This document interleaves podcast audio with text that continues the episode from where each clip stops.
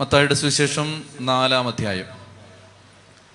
മത്തായുടെ സുവിശേഷം നാലാം അധ്യായത്തിന്റെ ആരംഭത്തിൽ ഒന്ന് മുതൽ പതിനൊന്ന് വരെയുള്ള വാക്യങ്ങൾ പറയുന്നത് മരുഭൂമിയിൽ യേശു പരീക്ഷിക്കപ്പെടുന്നതാണ്.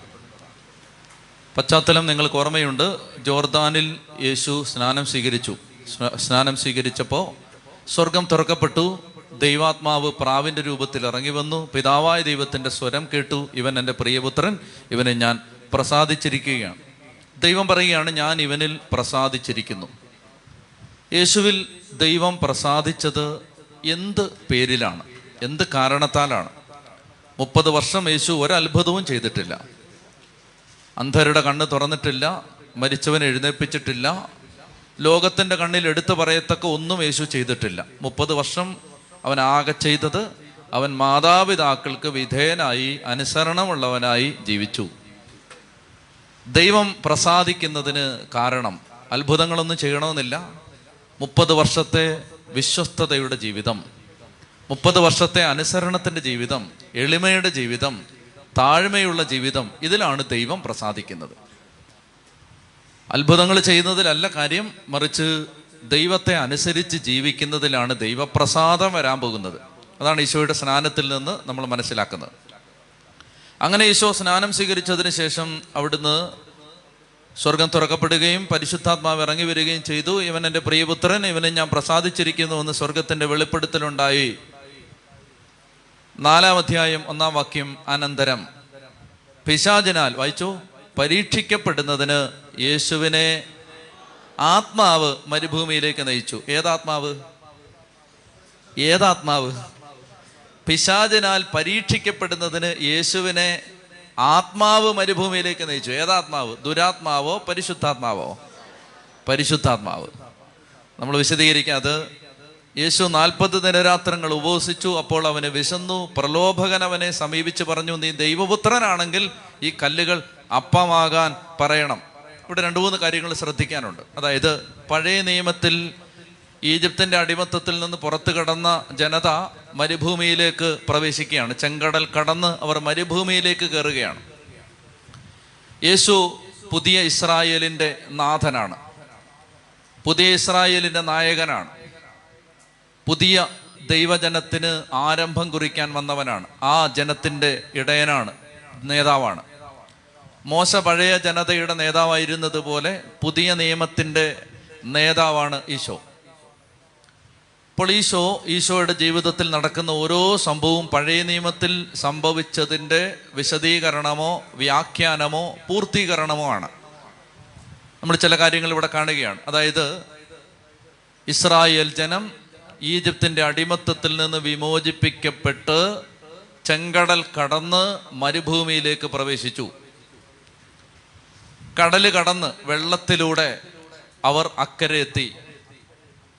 പുതിയ ഇസ്രായേലിന്റെ നാഥനായ പുതിയ ജനതയുടെ ആരംഭകനായ പുതിയ ജനതയുടെ നാഥനായ ഈശോ ജോർദാനിലെ വെള്ളത്തിലൂടെ അവൻ ആ ജനതയെ പോലെ അവന്റെ പരസ്യജീവിതം ആരംഭിക്കുന്നതിന് മുമ്പ് ചെങ്കടലിലൂടെ ആ ജനം കടന്നതുപോലെ ജോർദാനിലെ ജനത്തിലൂടെ കർത്താവ് കടന്നു വരികയാണ് അങ്ങനെ കടന്നു വരുന്ന യേശു ഇസ്രായേൽ ജനത്തെക്കുറിച്ച് നമ്മൾ വായിക്കുന്നുണ്ട്.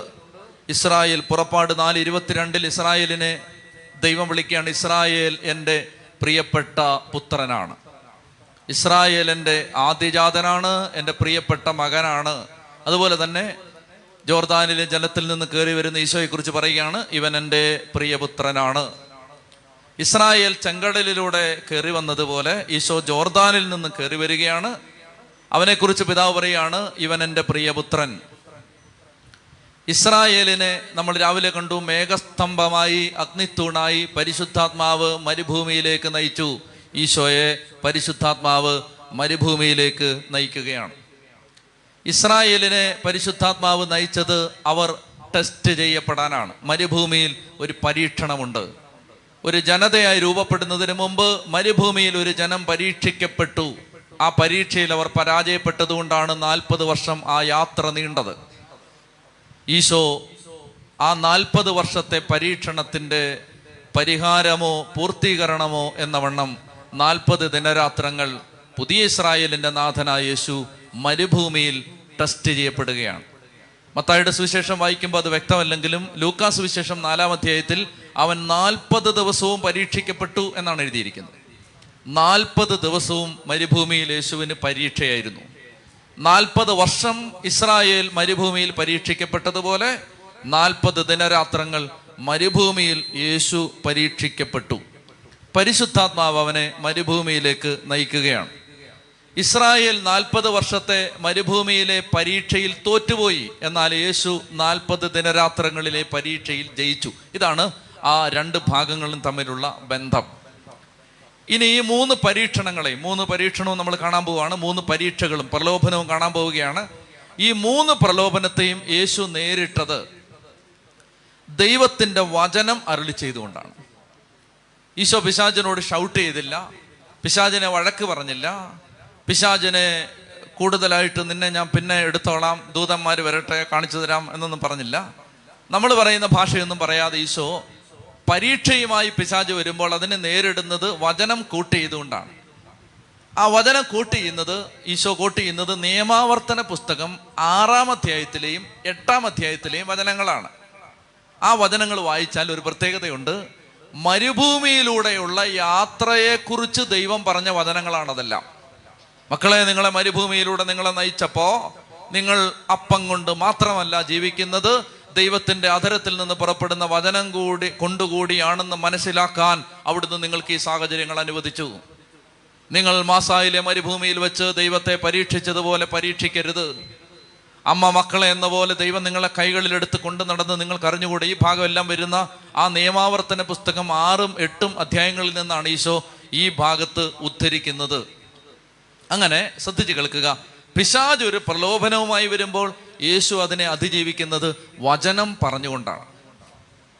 ഇംഗ്ലീഷ് ബൈബിളിൽ അത് കുറച്ചുകൂടെ ക്ലിയർ ആണ്. മൂന്ന് യേശുവിന്റെ സംസാരവും പിശാചിനോടുള്ള മറുപടിയും ആരംഭിക്കുന്നത് ഇറ്റ് ഈസ് റിട്ടൺ എന്നും പറഞ്ഞുകൊണ്ടാണ്. ഇങ്ങനെ എഴുതപ്പെട്ടിരിക്കുന്നു.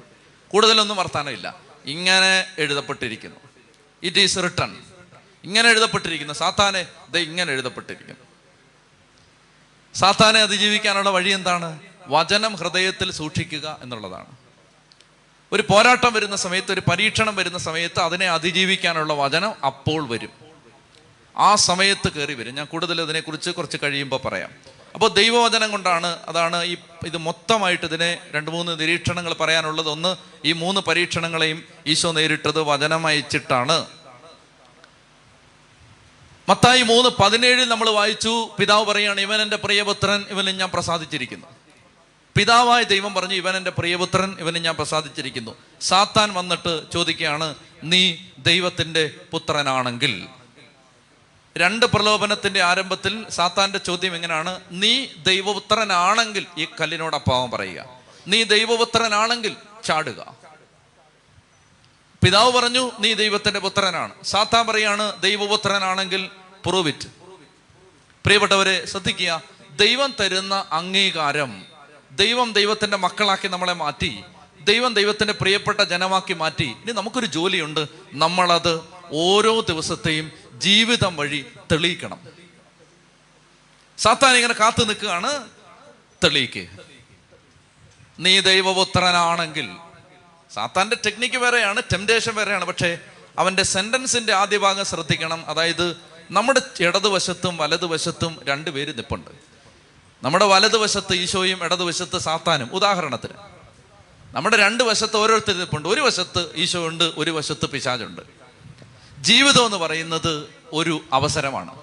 ഓരോ അവസരം വരുമ്പോഴും ഈശോ പറയുകയാണ് മോനെ നീ ദൈവപുത്രനാണെങ്കിൽ എന്റെ വചനം അനുസരിച്ചുകൊണ്ട് അത് തെളിയിക്ക്. സാത്താൻ പറയും നീ ദൈവപുത്രൻ അല്ല എന്ന് നീ തെളിയിക്ക്. നീ തെറ്റ് ചെയ്തുകൊണ്ട് നീ ദൈവത്തെ തള്ളി പറയുക ഇനി പരീക്ഷ നമ്മുടെ ജീവിതത്തിന്റെ ഓരോ സന്ദർഭവും നമ്മുടെ ജീവിതത്തിലെ ഓരോ സാഹചര്യവും നമുക്ക് സാത്താനെയും സാത്താൻ യേശു ഇവരെ രണ്ടുപേരെ മുന്നിൽ നിർത്തി അവരിൽ ആർക്കാണ് നമ്മൾ വില കൊടുക്കുന്നതെന്ന് തെളിയിക്കാനുള്ള അവസരങ്ങളാണ്. മറ്റൊന്ന് ഇവിടെ നമ്മൾ കാണുന്നത് പരിശുദ്ധാത്മാവാണ് യേശുവിനെ മരുഭൂമിയിലേക്ക് നയിക്കുന്നത്. പരീക്ഷിക്കപ്പെടാൻ യേശുവിനെ നയിച്ചത് പരിശുദ്ധാത്മാവാണ്. ദൈവം പരീക്ഷ അനുവദിക്കുമോ? നന്നായിട്ട് ശ്രദ്ധിച്ചോളുക. ദൈവം ഒരിക്കലും സഹനം തരില്ല. ദൈവത്തിന് സഹനം തരാൻ പറ്റില്ല. കാരണം ദൈവം നന്മയാണ്. നന്മയിൽ നിന്ന് തിന്മ വരില്ല. എന്നാൽ ദൈവം പരീക്ഷകൾ അനുവദിക്കും. നമുക്ക് പോരാട്ടങ്ങളും പരീക്ഷകളും ഉണ്ടാവാൻ ദൈവം നമ്മെ വിട്ടുകൊടുക്കും. എങ്ങനെ അതിനെ മനസ്സിലാക്കാൻ പറ്റും? എളുപ്പത്തിൽ മനസ്സിലാക്കാൻ പറ്റുന്ന ഉദാഹരണം. പരീക്ഷ ഇടുന്നത് ടീച്ചേഴ്സാണ്. സ്കൂളിൽ പരീക്ഷ ഇടുന്നത് ടീച്ചേഴ്സാണ്. പക്ഷേ ഞങ്ങളുടെ മക്കൾ പരീക്ഷ എഴുതിക്കൊള്ളട്ടെ എന്ന ഒരു സൈലന്റ് കൺസെന്റ് മാതാപിതാക്കന്മാർ കൊടുക്കുന്നുണ്ട്. ഒരു മാതാപിതാക്കന്മാർ സ്കൂളിൽ വന്നിട്ട് വഴക്കുണ്ടാക്കുന്നില്ല. എന്തിനാ പരീക്ഷ ഇട്ടത് എന്ന് ചോദിച്ച് വഴക്കുണ്ടാക്കുന്നില്ല. മാതാപിതാക്കൾ കുട്ടികൾ പറയാണ് അമ്മ നാളെ പരീക്ഷയാണ് എന്ന് പറയുമ്പോൾ അയ്യോ ഞങ്ങളുടെ കുട്ടിക്ക് എന്തിനാ പരീക്ഷ ഇട്ടത്? എന്ന് പറഞ്ഞിട്ട് നിങ്ങൾ കലാപത്തിന് സ്കൂളിൽ പോകുന്നുണ്ടോ? ഇല്ല. പരീക്ഷ ഇടട്ടെ. ടീച്ചേഴ്സ് പരീക്ഷ ഇടട്ടെ. അത് മാതാപിതാക്കൾ അനുവദിക്കുന്നുണ്ട്. ഇത് മനസ്സിലായോ? ടീച്ചേഴ്സ് പരീക്ഷ ഇടാൻ സ്കൂളിനെ പരി സ്കൂൾ പരീക്ഷ ഇടാൻ മാതാപിതാക്കൾ ഒരു സൈലന്റ് അപ്രൂവൽ കൊടുത്തതിന്റെ കാരണം ഈ പരീക്ഷ എഴുതിയാലേ പ്രമോഷൻ ഉള്ളൂ. ടെസ്റ്റ് ഇല്ലെങ്കിൽ പ്രമോഷൻ കിട്ടില്ല. അതുകൊണ്ട് ജീവിതത്തിൽ വിജയം വേണമെങ്കിൽ വളരണമെങ്കിൽ ടെസ്റ്റ് ഉണ്ടായേ പറ്റൂ. ഞാൻ നിങ്ങളോട് ചോദ്യം ചോദിക്കട്ടെ? നിങ്ങളുടെ ഉള്ളിൽ ക്ഷമയുണ്ടോ എന്ന് നിങ്ങൾ എങ്ങനെ അറിയും? നിങ്ങളോട് എല്ലാവരും സ്നേഹത്തോടെ പെരുമാറിയാൽ നിങ്ങളുടെ ഉള്ളിൽ ക്ഷമിക്കാനുള്ള ശക്തി ഉണ്ടെന്ന് നിങ്ങൾ എങ്ങനെ അറിയും? നിങ്ങളുടെ ഉള്ളിൽ ക്ഷമിക്കാൻ ശക്തി ഉണ്ടെന്ന് നിങ്ങൾ അറിയുന്നത് നിങ്ങളെ ഒരാൾ കഠിനമായി പ്രവോക്ക് ചെയ്യുമ്പോഴാണ്. അപ്പൊ അത് പ്രവോക്ക് ചെയ്യാൻ ഒരുത്തം വരണം. അങ്ങൊരു കോൺടെക്സ്റ്റ് വേണം. അങ്ങൊരു സിറ്റുവേഷൻ വേണം. ഒരാൾ നിന്നെ ചൊടിപ്പിച്ചുകൊണ്ടിരിക്കണം. എങ്കിലേ നിന്റെ അകത്ത് ക്ഷമയുണ്ടോ എന്ന് അറിയാൻ പറ്റൂ. മനസ്സിലായി? അപ്പൊ ആ ടെസ്റ്റ് വരണം തെറി വിളിക്കാൻ ഒരുത്തം വരണം. അപ്പൊ നമ്മൾ പറയണം അയ്യോ ദൈവ സഹനം തന്നു എന്ന് പറഞ്ഞിട്ട് നമ്മൾ കരയാണ്. മോനെ സഹനമല്ല ഇത് ടെസ്റ്റാണ് പ്രൂവ് ഇറ്റ് എനിക്ക് ക്ഷമിക്കാൻ പറ്റും. ചെത്തി പറഞ്ഞേ ഹാലേലുയാ അതായത് ടെസ്റ്റ് ഇല്ലാതെ എങ്ങനെയാണ് നമ്മുടെ ആത്മീയ ശക്തി അറിയാൻ പോകുന്നത്? ശക്തമായൊരു പ്രലോഭനം വരാതെ നമുക്ക് പിടിച്ചു നിൽക്കാൻ പറ്റുമോ നമ്മൾ എങ്ങനെ അറിയും? ഒരു മരുഭൂമി പോയി ജീവിച്ചിട്ട് ആരെയും കാണാതെ കേൾക്കാതെ ജീവിച്ചിട്ട് ഞാൻ വിശുദ്ധനാണെന്ന് പറഞ്ഞിട്ട് കാര്യമുണ്ടോ? ആരെങ്കിലുമൊക്കെ വേണ്ടേ? ടെംപ്റ്റ് ചെയ്യാൻ. ആരെങ്കിലുമൊക്കെ വേണ്ടേ നമ്മളെ പ്രകോപിപ്പിക്കാൻ? അപ്പോൾ പ്രിയപ്പെട്ട സഹോദരങ്ങളെ അതായത് ദൈവം ഈ പരീക്ഷ അനുവദിച്ച് തരുന്നതിന്റെ കാരണം എന്തെന്ന് വെച്ചാൽ പരീക്ഷ ഉണ്ടെങ്കിൽ പ്രമോഷൻ കിട്ടും. ഹൃദയം തുറന്ന് പറഞ്ഞേ ഹാലേ ലുയാ അതുകൊണ്ട് പരിശുദ്ധാത്മാവ് നമ്മളെ പരീക്ഷകളിലേക്ക് വിട്ടുകൊണ്ടിരിക്കും. അതുകൊണ്ട് വിഷമിക്കുകയും ചെയ്യരുത്. പിള്ളേരൊക്കെ മാതാപിതാക്കൾ ആത്മീയമായി വളർന്നോന്നറിയാൻ എല്ലാ ദിവസവും പിള്ളേർ വീട്ടിൽ പരീക്ഷ ഇടുന്നുണ്ട്. അല്ലേ? അപ്പന് അപ്പനും അമ്മയ്ക്കും അപ്പന്റെ ആത്മീയ വളർച്ച എന്തുമാത്രം ഉണ്ടെന്നറിയാൻ നിങ്ങളുടെ കൊച്ച് എല്ലാ ദിവസവും പരിശ്രമിക്കുന്നുണ്ടല്ലേ? ഭർത്താവിന്റെ ആത്മീയ വളർച്ച അറിയാൻ ഭാര്യ കണ്ടിന്യൂസ് ടെസ്റ്റ് ഇട്ടോണ്ടിരിക്കുക എന്നെ വളരെയധികം അത്ഭുതപ്പെടുത്തിയിട്ടുള്ളൊരു കാര്യം എന്താണെന്ന് വെച്ചാൽ ഈ ജോബിന്റെ പുസ്തകത്തിൽ ജോബിന് കന്നാലി പോയി കഴുത പോയി കാള പോയി ആട് പോയി മക്കൾ പോയി ഭാര്യ മാത്രം പോയിട്ടില്ല. അതിന്റെ കാരണം എന്താണെന്നറിയാമോ? ജോബ് ഒരു വിശുദ്ധനാവണമെങ്കിൽ ഈ ഭാര്യ വേണം. A nagging wife will take you to heaven നിങ്ങളെ നിരന്തരമായിട്ട് നോവിച്ചുകൊണ്ടിരിക്കുന്ന ഒരു ഭാര്യ നിങ്ങളെ ശുദ്ധീകരണ സ്ഥലമില്ലാതെ സ്വർഗത്തിൽ എത്തിച്ചു തരും. ഉച്ചത്തി പറഞ്ഞ ഹാലേലുയാ. അപ്പൊ അതുകൊണ്ട് പ്രിയപ്പെട്ട സഹോദരങ്ങളെ നമുക്ക് പരീക്ഷയില്ലാതെ എവിടുന്ന് എങ്ങനെ പ്രമോഷൻ കിട്ടും പരീക്ഷയില്ലാതെ? അതുകൊണ്ട് എന്റെ പ്രിയപ്പെട്ട സഹോദരങ്ങളെ ആത്മാവ് നമുക്ക് എല്ലാവർക്കും നമ്മുടെ ആത്മീയ വളർച്ച ഉണ്ടാവാൻ വേണ്ടിയുള്ള സാഹചര്യം വീട്ടിലും നാട്ടിലും എല്ലായിടത്തും റെഡിയാക്കി തന്നിട്ടുണ്ട്. ഉണ്ടോ? അയ്യോ ഉണ്ട്. അല്ലേ? അപ്പൊ അതുകൊണ്ട് നമ്മളെ പരിശുദ്ധാത്മാവ് പരീക്ഷകളിലേക്ക് വിട്ടുകൊണ്ടിരിക്കും. എങ്കിലേ നമ്മൾ വളരൂ. അല്ലെങ്കിൽ നമ്മൾ ഇന്ന് ഒരേ അവസ്ഥയിൽ നിൽക്കും. ഇപ്പൊ എല്ലാവരും നമ്മൾ സ്നേഹത്തോടെ പെരുമാറിയാൽ എല്ലാവരും നമ്മളെ ഇങ്ങനെ ബഹുമാനിച്ചുകൊണ്ടിരുന്നാൽ എല്ലാവരും നമ്മളെ ഇങ്ങനെ പൂജിച്ച് പൂവിട്ട് പൂജിച്ചുകൊണ്ടിരുന്നാൽ നമ്മളിൽ എന്തുമാത്രം സ്പിരിച്വൽ പവർ വളർന്നു? നമ്മൾ എങ്ങനെ ടെസ്റ്റ് ചെയ്യും? നമ്മളെ ഒരാൾ വേദനിപ്പിച്ചാലല്ലേ നമുക്ക് അതിനെ എങ്ങനെ എടുക്കാൻ പറ്റും? അതിനോട് നമ്മൾ എങ്ങനെ പ്രതികരിക്കും? നമുക്കറിയാൻ പറ്റൂ. പരിശുദ്ധാത്മാവ് നിരന്തരം ടെസ്റ്റ് ചെയ്തുകൊണ്ടിരിക്കുകയാണ്. അതുകൊണ്ട് ടെസ്റ്റ് വരുമ്പോൾ പറയരുത് അയ്യോ എനിക്ക് വയ്യ ഞാൻ ഞാൻ കളിക്കുന്നില്ല എന്ന് പറയരുത്. അപ്പോൾ പരിശുദ്ധാത്മാവ് പരീക്ഷിക്കപ്പെടാനായി യേശുവിനെ മരുഭൂമിയിലേക്ക് നയിക്കുകയാണ്. ഇനി നമ്മൾ മൂന്ന് പരീക്ഷകൾ കാണാൻ പോകണം. ഒന്നാമത്തേത് നാലാം അധ്യായം മൂന്നാം വാക്യം. പുരലോഭകൻ അവനെ സമീപിച്ച് പറഞ്ഞു നീ ദൈവപുത്രനാണെങ്കിൽ ഈ കല്ലുകളോട് അപ്പമാകാൻ പറയുക. നീ ദൈവപുത്രനാണെങ്കിൽ ഈ കല്ലുകളോട് അപ്പമാകാൻ പറയുക. പ്രധാനമായിട്ടും ഈ പ്രലോഭനത്തിന് രണ്ട് മൂന്ന് മാനങ്ങളുണ്ട്. ഒന്നാമത്തേത് ഭൗതിക കാര്യത്തിന് ആത്മീയ കാര്യത്തെക്കാൾ പ്രാധാന്യം കൊടുക്കുക. ഇതാണ് ഒരു ടെസ്റ്റ് ഒരു ടെംപ്റ്റേഷൻ വരികയാണ് അതായത് എടാ ലു ഇത് നമ്മുടെ ഭൗതിക കാര്യമാണ് വലുത്. ആത്മീയ കാര്യം അല്ല വലുത്. നമ്മുടെ ഭൗതിക കാര്യമാണ് വലുത്. അതുകൊണ്ട് നീ ഇങ്ങനെ പ്രാർത്ഥിച്ച് നടന്ന എങ്ങനാ? നീ എപ്പോഴും ഇങ്ങനെ ബൈബിളും വായിച്ചുകൊണ്ടിരുന്ന എങ്ങനെ? ഭൗതിക കാര്യത്തിന് ആത്മീയ കാര്യത്തെക്കാൾ പ്രാധാന്യം കൊടുക്കുക. അതാണ് കല്ലുകളെ അപ്പമാക്കുക എന്ന പ്രലോഭനത്തിന്റെ ഒരു വശം അതാണ്. രണ്ടാമത്തേത് നിനക്ക് ദൈവം തന്ന ആത്മീയ സിദ്ധി. ഇപ്പൊ നീ നാൽപ്പത് ദിവസം ഉപവസിച്ച് നല്ല പവർ ആയിട്ടുണ്ട്. അത് സ്വന്തം കാര്യത്തിന് വേണ്ടി ഉപയോഗിക്കുക.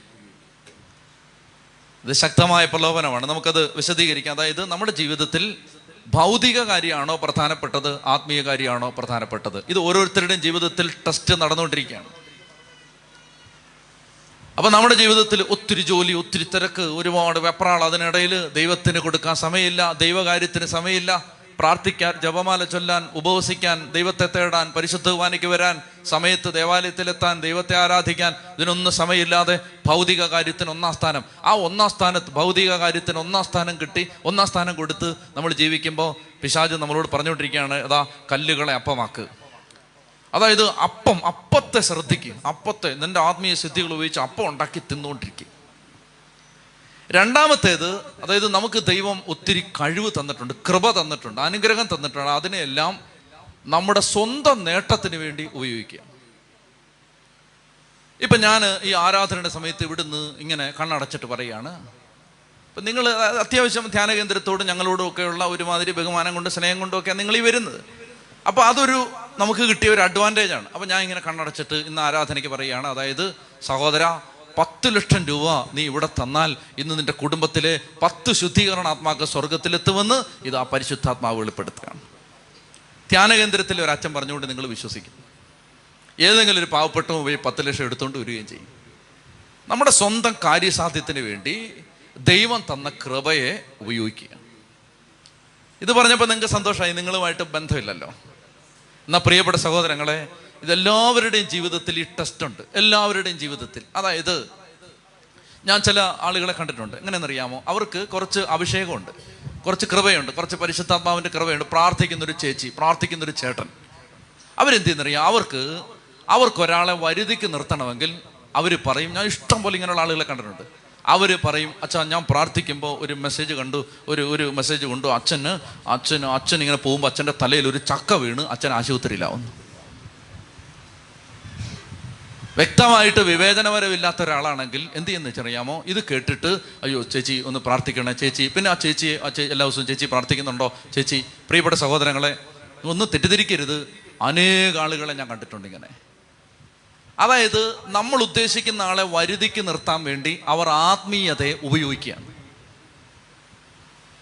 ഇത് പരിശുദ്ധാത്മാവിനെതിരായ പാപമാണ്. ഉദാഹരണത്തിന് ഭാര്യ പ്രാർത്ഥിക്കുന്ന ആളാണെങ്കിൽ ഭർത്താവിനെ വരുതിക്ക് നിർത്താൻ വേണ്ടി പ്രാർത്ഥന ഉപയോഗിക്കുകയാണ്. ഇഷ്ടം പോലെ ആളുകളുണ്ട് ഇങ്ങനെ. ഇതിനെ വെളിപാട് പുസ്തകം വിളിക്കുന്നത് ജസബൽ സ്പിരിറ്റ് എന്നാണ്. അതുകൊണ്ട് നമ്മളെപ്പോഴും ജാഗ്രത പുലർത്തണം. അതായത് സ്വന്തം കാര്യത്തിൽ ഈ കാര്യങ്ങളെ നമ്മൾ പറയുന്ന ഒരു വഴിക്ക് ആളുകളെ കൊണ്ടുവരാൻ വേണ്ടി ആത്മീയ കാര്യം സന്ദേശം പറയുക അത് പറയുക ഇത് പറയുക. പ്രിയപ്പെട്ട സഹോദരങ്ങളെ ഇതിൽ നമ്മൾ എപ്പോഴും ഇത് നിര നിരന്തര പരിശുദ്ധാത്മ എന്താ പറഞ്ഞെന്നറിയാമോ പ്രവചനങ്ങളെ നിന്ദിക്കരുത് എല്ലാം പരിശോധിക്കണം. ചുമ്മാ കണ്ണുമുട്ടി എല്ലാം വിശ്വസിക്കേണ്ട ആവശ്യമില്ല. ഇങ്ങനെ ഇഷ്ടം പോലെ കുടുംബങ്ങളെ ആളുകൾ വഴിതെറ്റിച്ചിട്ടുണ്ട്.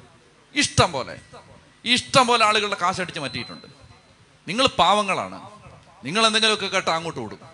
അയ്യോ ആ ബ്രദർ ആ അച്ഛൻ ആ സിസ്റ്റർ ഓട്ടമാണ്. ഓടിയിട്ട് അവിടെ ചെന്നിട്ട് അവർ കണ്ണടച്ചിട്ട് ഒരു കാര്യം ഞാൻ പറയട്ടെ സന്ദേശങ്ങൾക്കൊന്നും ഞാൻ എതിരല്ല. നമ്മളതെല്ലാം സ്വീകരിക്കുന്ന ആളുകളാണ്. പക്ഷേ എപ്പോഴും ഒരു കാര്യം ഓർത്തിരിക്കണം. എത്ര ഷാർപ്പായിട്ട് സന്ദേശം പറയുന്ന ആളാണെങ്കിലും ചിലപ്പോൾ തൊണ്ണൂറ്റൊമ്പതെണ്ണം കറക്റ്റ് ആയിരിക്കും ഒരെണ്ണം തെറ്റാം. ഒരെണ്ണ ഒരാൾ ഒരെണ്ണം അയാളുടെ മനുഷ്യൻ കയറി വരാം. അതുകൊണ്ട് ഈ വിവേചനം നമ്മൾ അടിസ്ഥാനപരമായിട്ട് എപ്പോഴും ഷാർപ്പായിരിക്കണം എപ്പോഴും നമ്മൾ ശ്രദ്ധിക്കണം. എന്തെങ്കിലും ഒന്ന് കേട്ടാൽ ഉടനെ ആ വഴിക്ക് ഓടരുത്. ചെത്തി പറഞ്ഞേ ഹാലേലുയാ. ആളുകളെ സ്വാധീനിക്കുക അവരെ വരുതി നിർത്താൻ വേണ്ടി ഇങ്ങനെ നിർത്താൻ വേണ്ടി. ഇപ്പം ഞാൻ പറയുകയാണ് ഞാൻ ഇപ്പോൾ ശുശ്രൂഷകർ കുറച്ച് പേര് ശുശ്രൂഷകരുണ്ട്. സഹോദര ഞാൻ ഒരു സന്ദേശം കണ്ടിരിക്കുകയാണ് സഹോദരൻ അങ്ങോട്ട് പോകുമ്പോൾ സഹോദരൻ ഒരു ആപത്ത് വരാൻ പോകുന്നു. അതുകൊണ്ട് ഇപ്പോൾ അച്ഛാ അച്ഛാ അച്ഛാ പ്രാർത്ഥിക്കണം എന്റെ അടുത്ത് മുട്ടി നിന്നോളൂ. മനസ്സിലാവുന്നുണ്ടോ? പ്രാർത്ഥിക്കുന്ന ചില സ്ത്രീകൾ ഞാൻ കണ്ടിട്ടുണ്ട്. അതായത് ഭർത്താക്കന്മാരെ പാവപ്പെട്ടവന്മാരെ ഞാൻ വെളുപ്പിന് മൂന്ന് മണിക്കൊരു ദർശനം കണ്ടു. നിങ്ങൾക്ക് ഇന്ന് നിങ്ങളുടെ തലയിൽ ഇന്ന് ഒരു വലിയ മല വന്ന് വീഴാൻ പോവാണ്. പാവം പിടിച്ചവൻ അത് കേട്ട് പേടിച്ചിട്ട് ഇവർ പറയുന്ന എന്നിട്ട് എന്നിട്ട് പറയാണ് ഒരു ഒരു മൂവായിരം രൂപയുടെ സാരി വാങ്ങിച്ചുകൊണ്ട് വന്നേര് വൈകിട്ട്. ഈ പാവം പിടിച്ചവൻ മല വന്ന് വീഴലല്ലോ എന്ന് ഓർത്തിട്ട് സാരി വാങ്ങിച്ചുകൊണ്ട് വരും.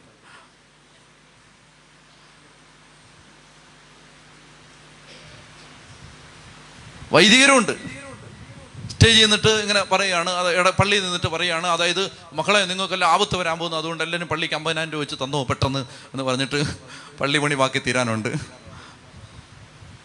ദൈവം തന്നിരിക്കുന്ന ആത്മീയ കൃപയെ സ്വന്തം നേട്ടത്തിന് വേണ്ടി ഉപയോഗിക്കുക. ഇതാണ് ഈശോയ്ക്ക് പിശാജ് വെച്ച് നീട്ടുന്ന ഒന്നാമത്തെ ടെംപ്റ്റേഷൻ ചത്തി പറഞ്ഞേ ഹാലയിലുയാ പ്രിയപ്പെട്ട സഹോദരങ്ങളെ ശുശ്രൂഷ ചെയ്യുന്ന ആരെങ്കിലും എന്നെ കേൾക്കുന്നുണ്ടെങ്കിൽ എനിക്ക് പറയാനുള്ളത് കർത്താവ് പറയാത്തതൊന്നും പറയരുത്.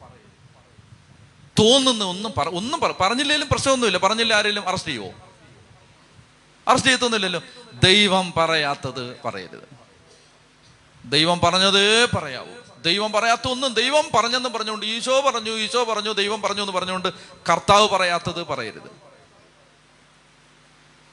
ചതി പറഞ്ഞേ ഹാലേ ലുയാ ഹാലേ ലുയാ പ്രിയപ്പെട്ട സഹോദരങ്ങളെ അങ്ങനെ ഒരു പരീക്ഷയുമായിട്ട് സാത്താൻ യേശുവിന്റെ അടുത്തെത്തുമ്പോൾ ഈശോ പറയുകയാണ് ഈശോ കൃത്യമായിട്ട് പറയുകയാണ് ഇങ്ങനെ എഴുതപ്പെട്ടിരിക്കുന്നു മനുഷ്യൻ അപ്പം കൊണ്ട് മാത്രമല്ല ജീവിക്കുന്നത് ദൈവത്തിന്റെ വചനം കൊണ്ട് കൂടിയാണ് ജീവിക്കുന്നത്. അതായത് ഓരോ ദിവസവും അന്നന്നത്തെ അപ്പം പോലെ തന്നെ അന്നന്നത്തെ വചനവും കിട്ടണം.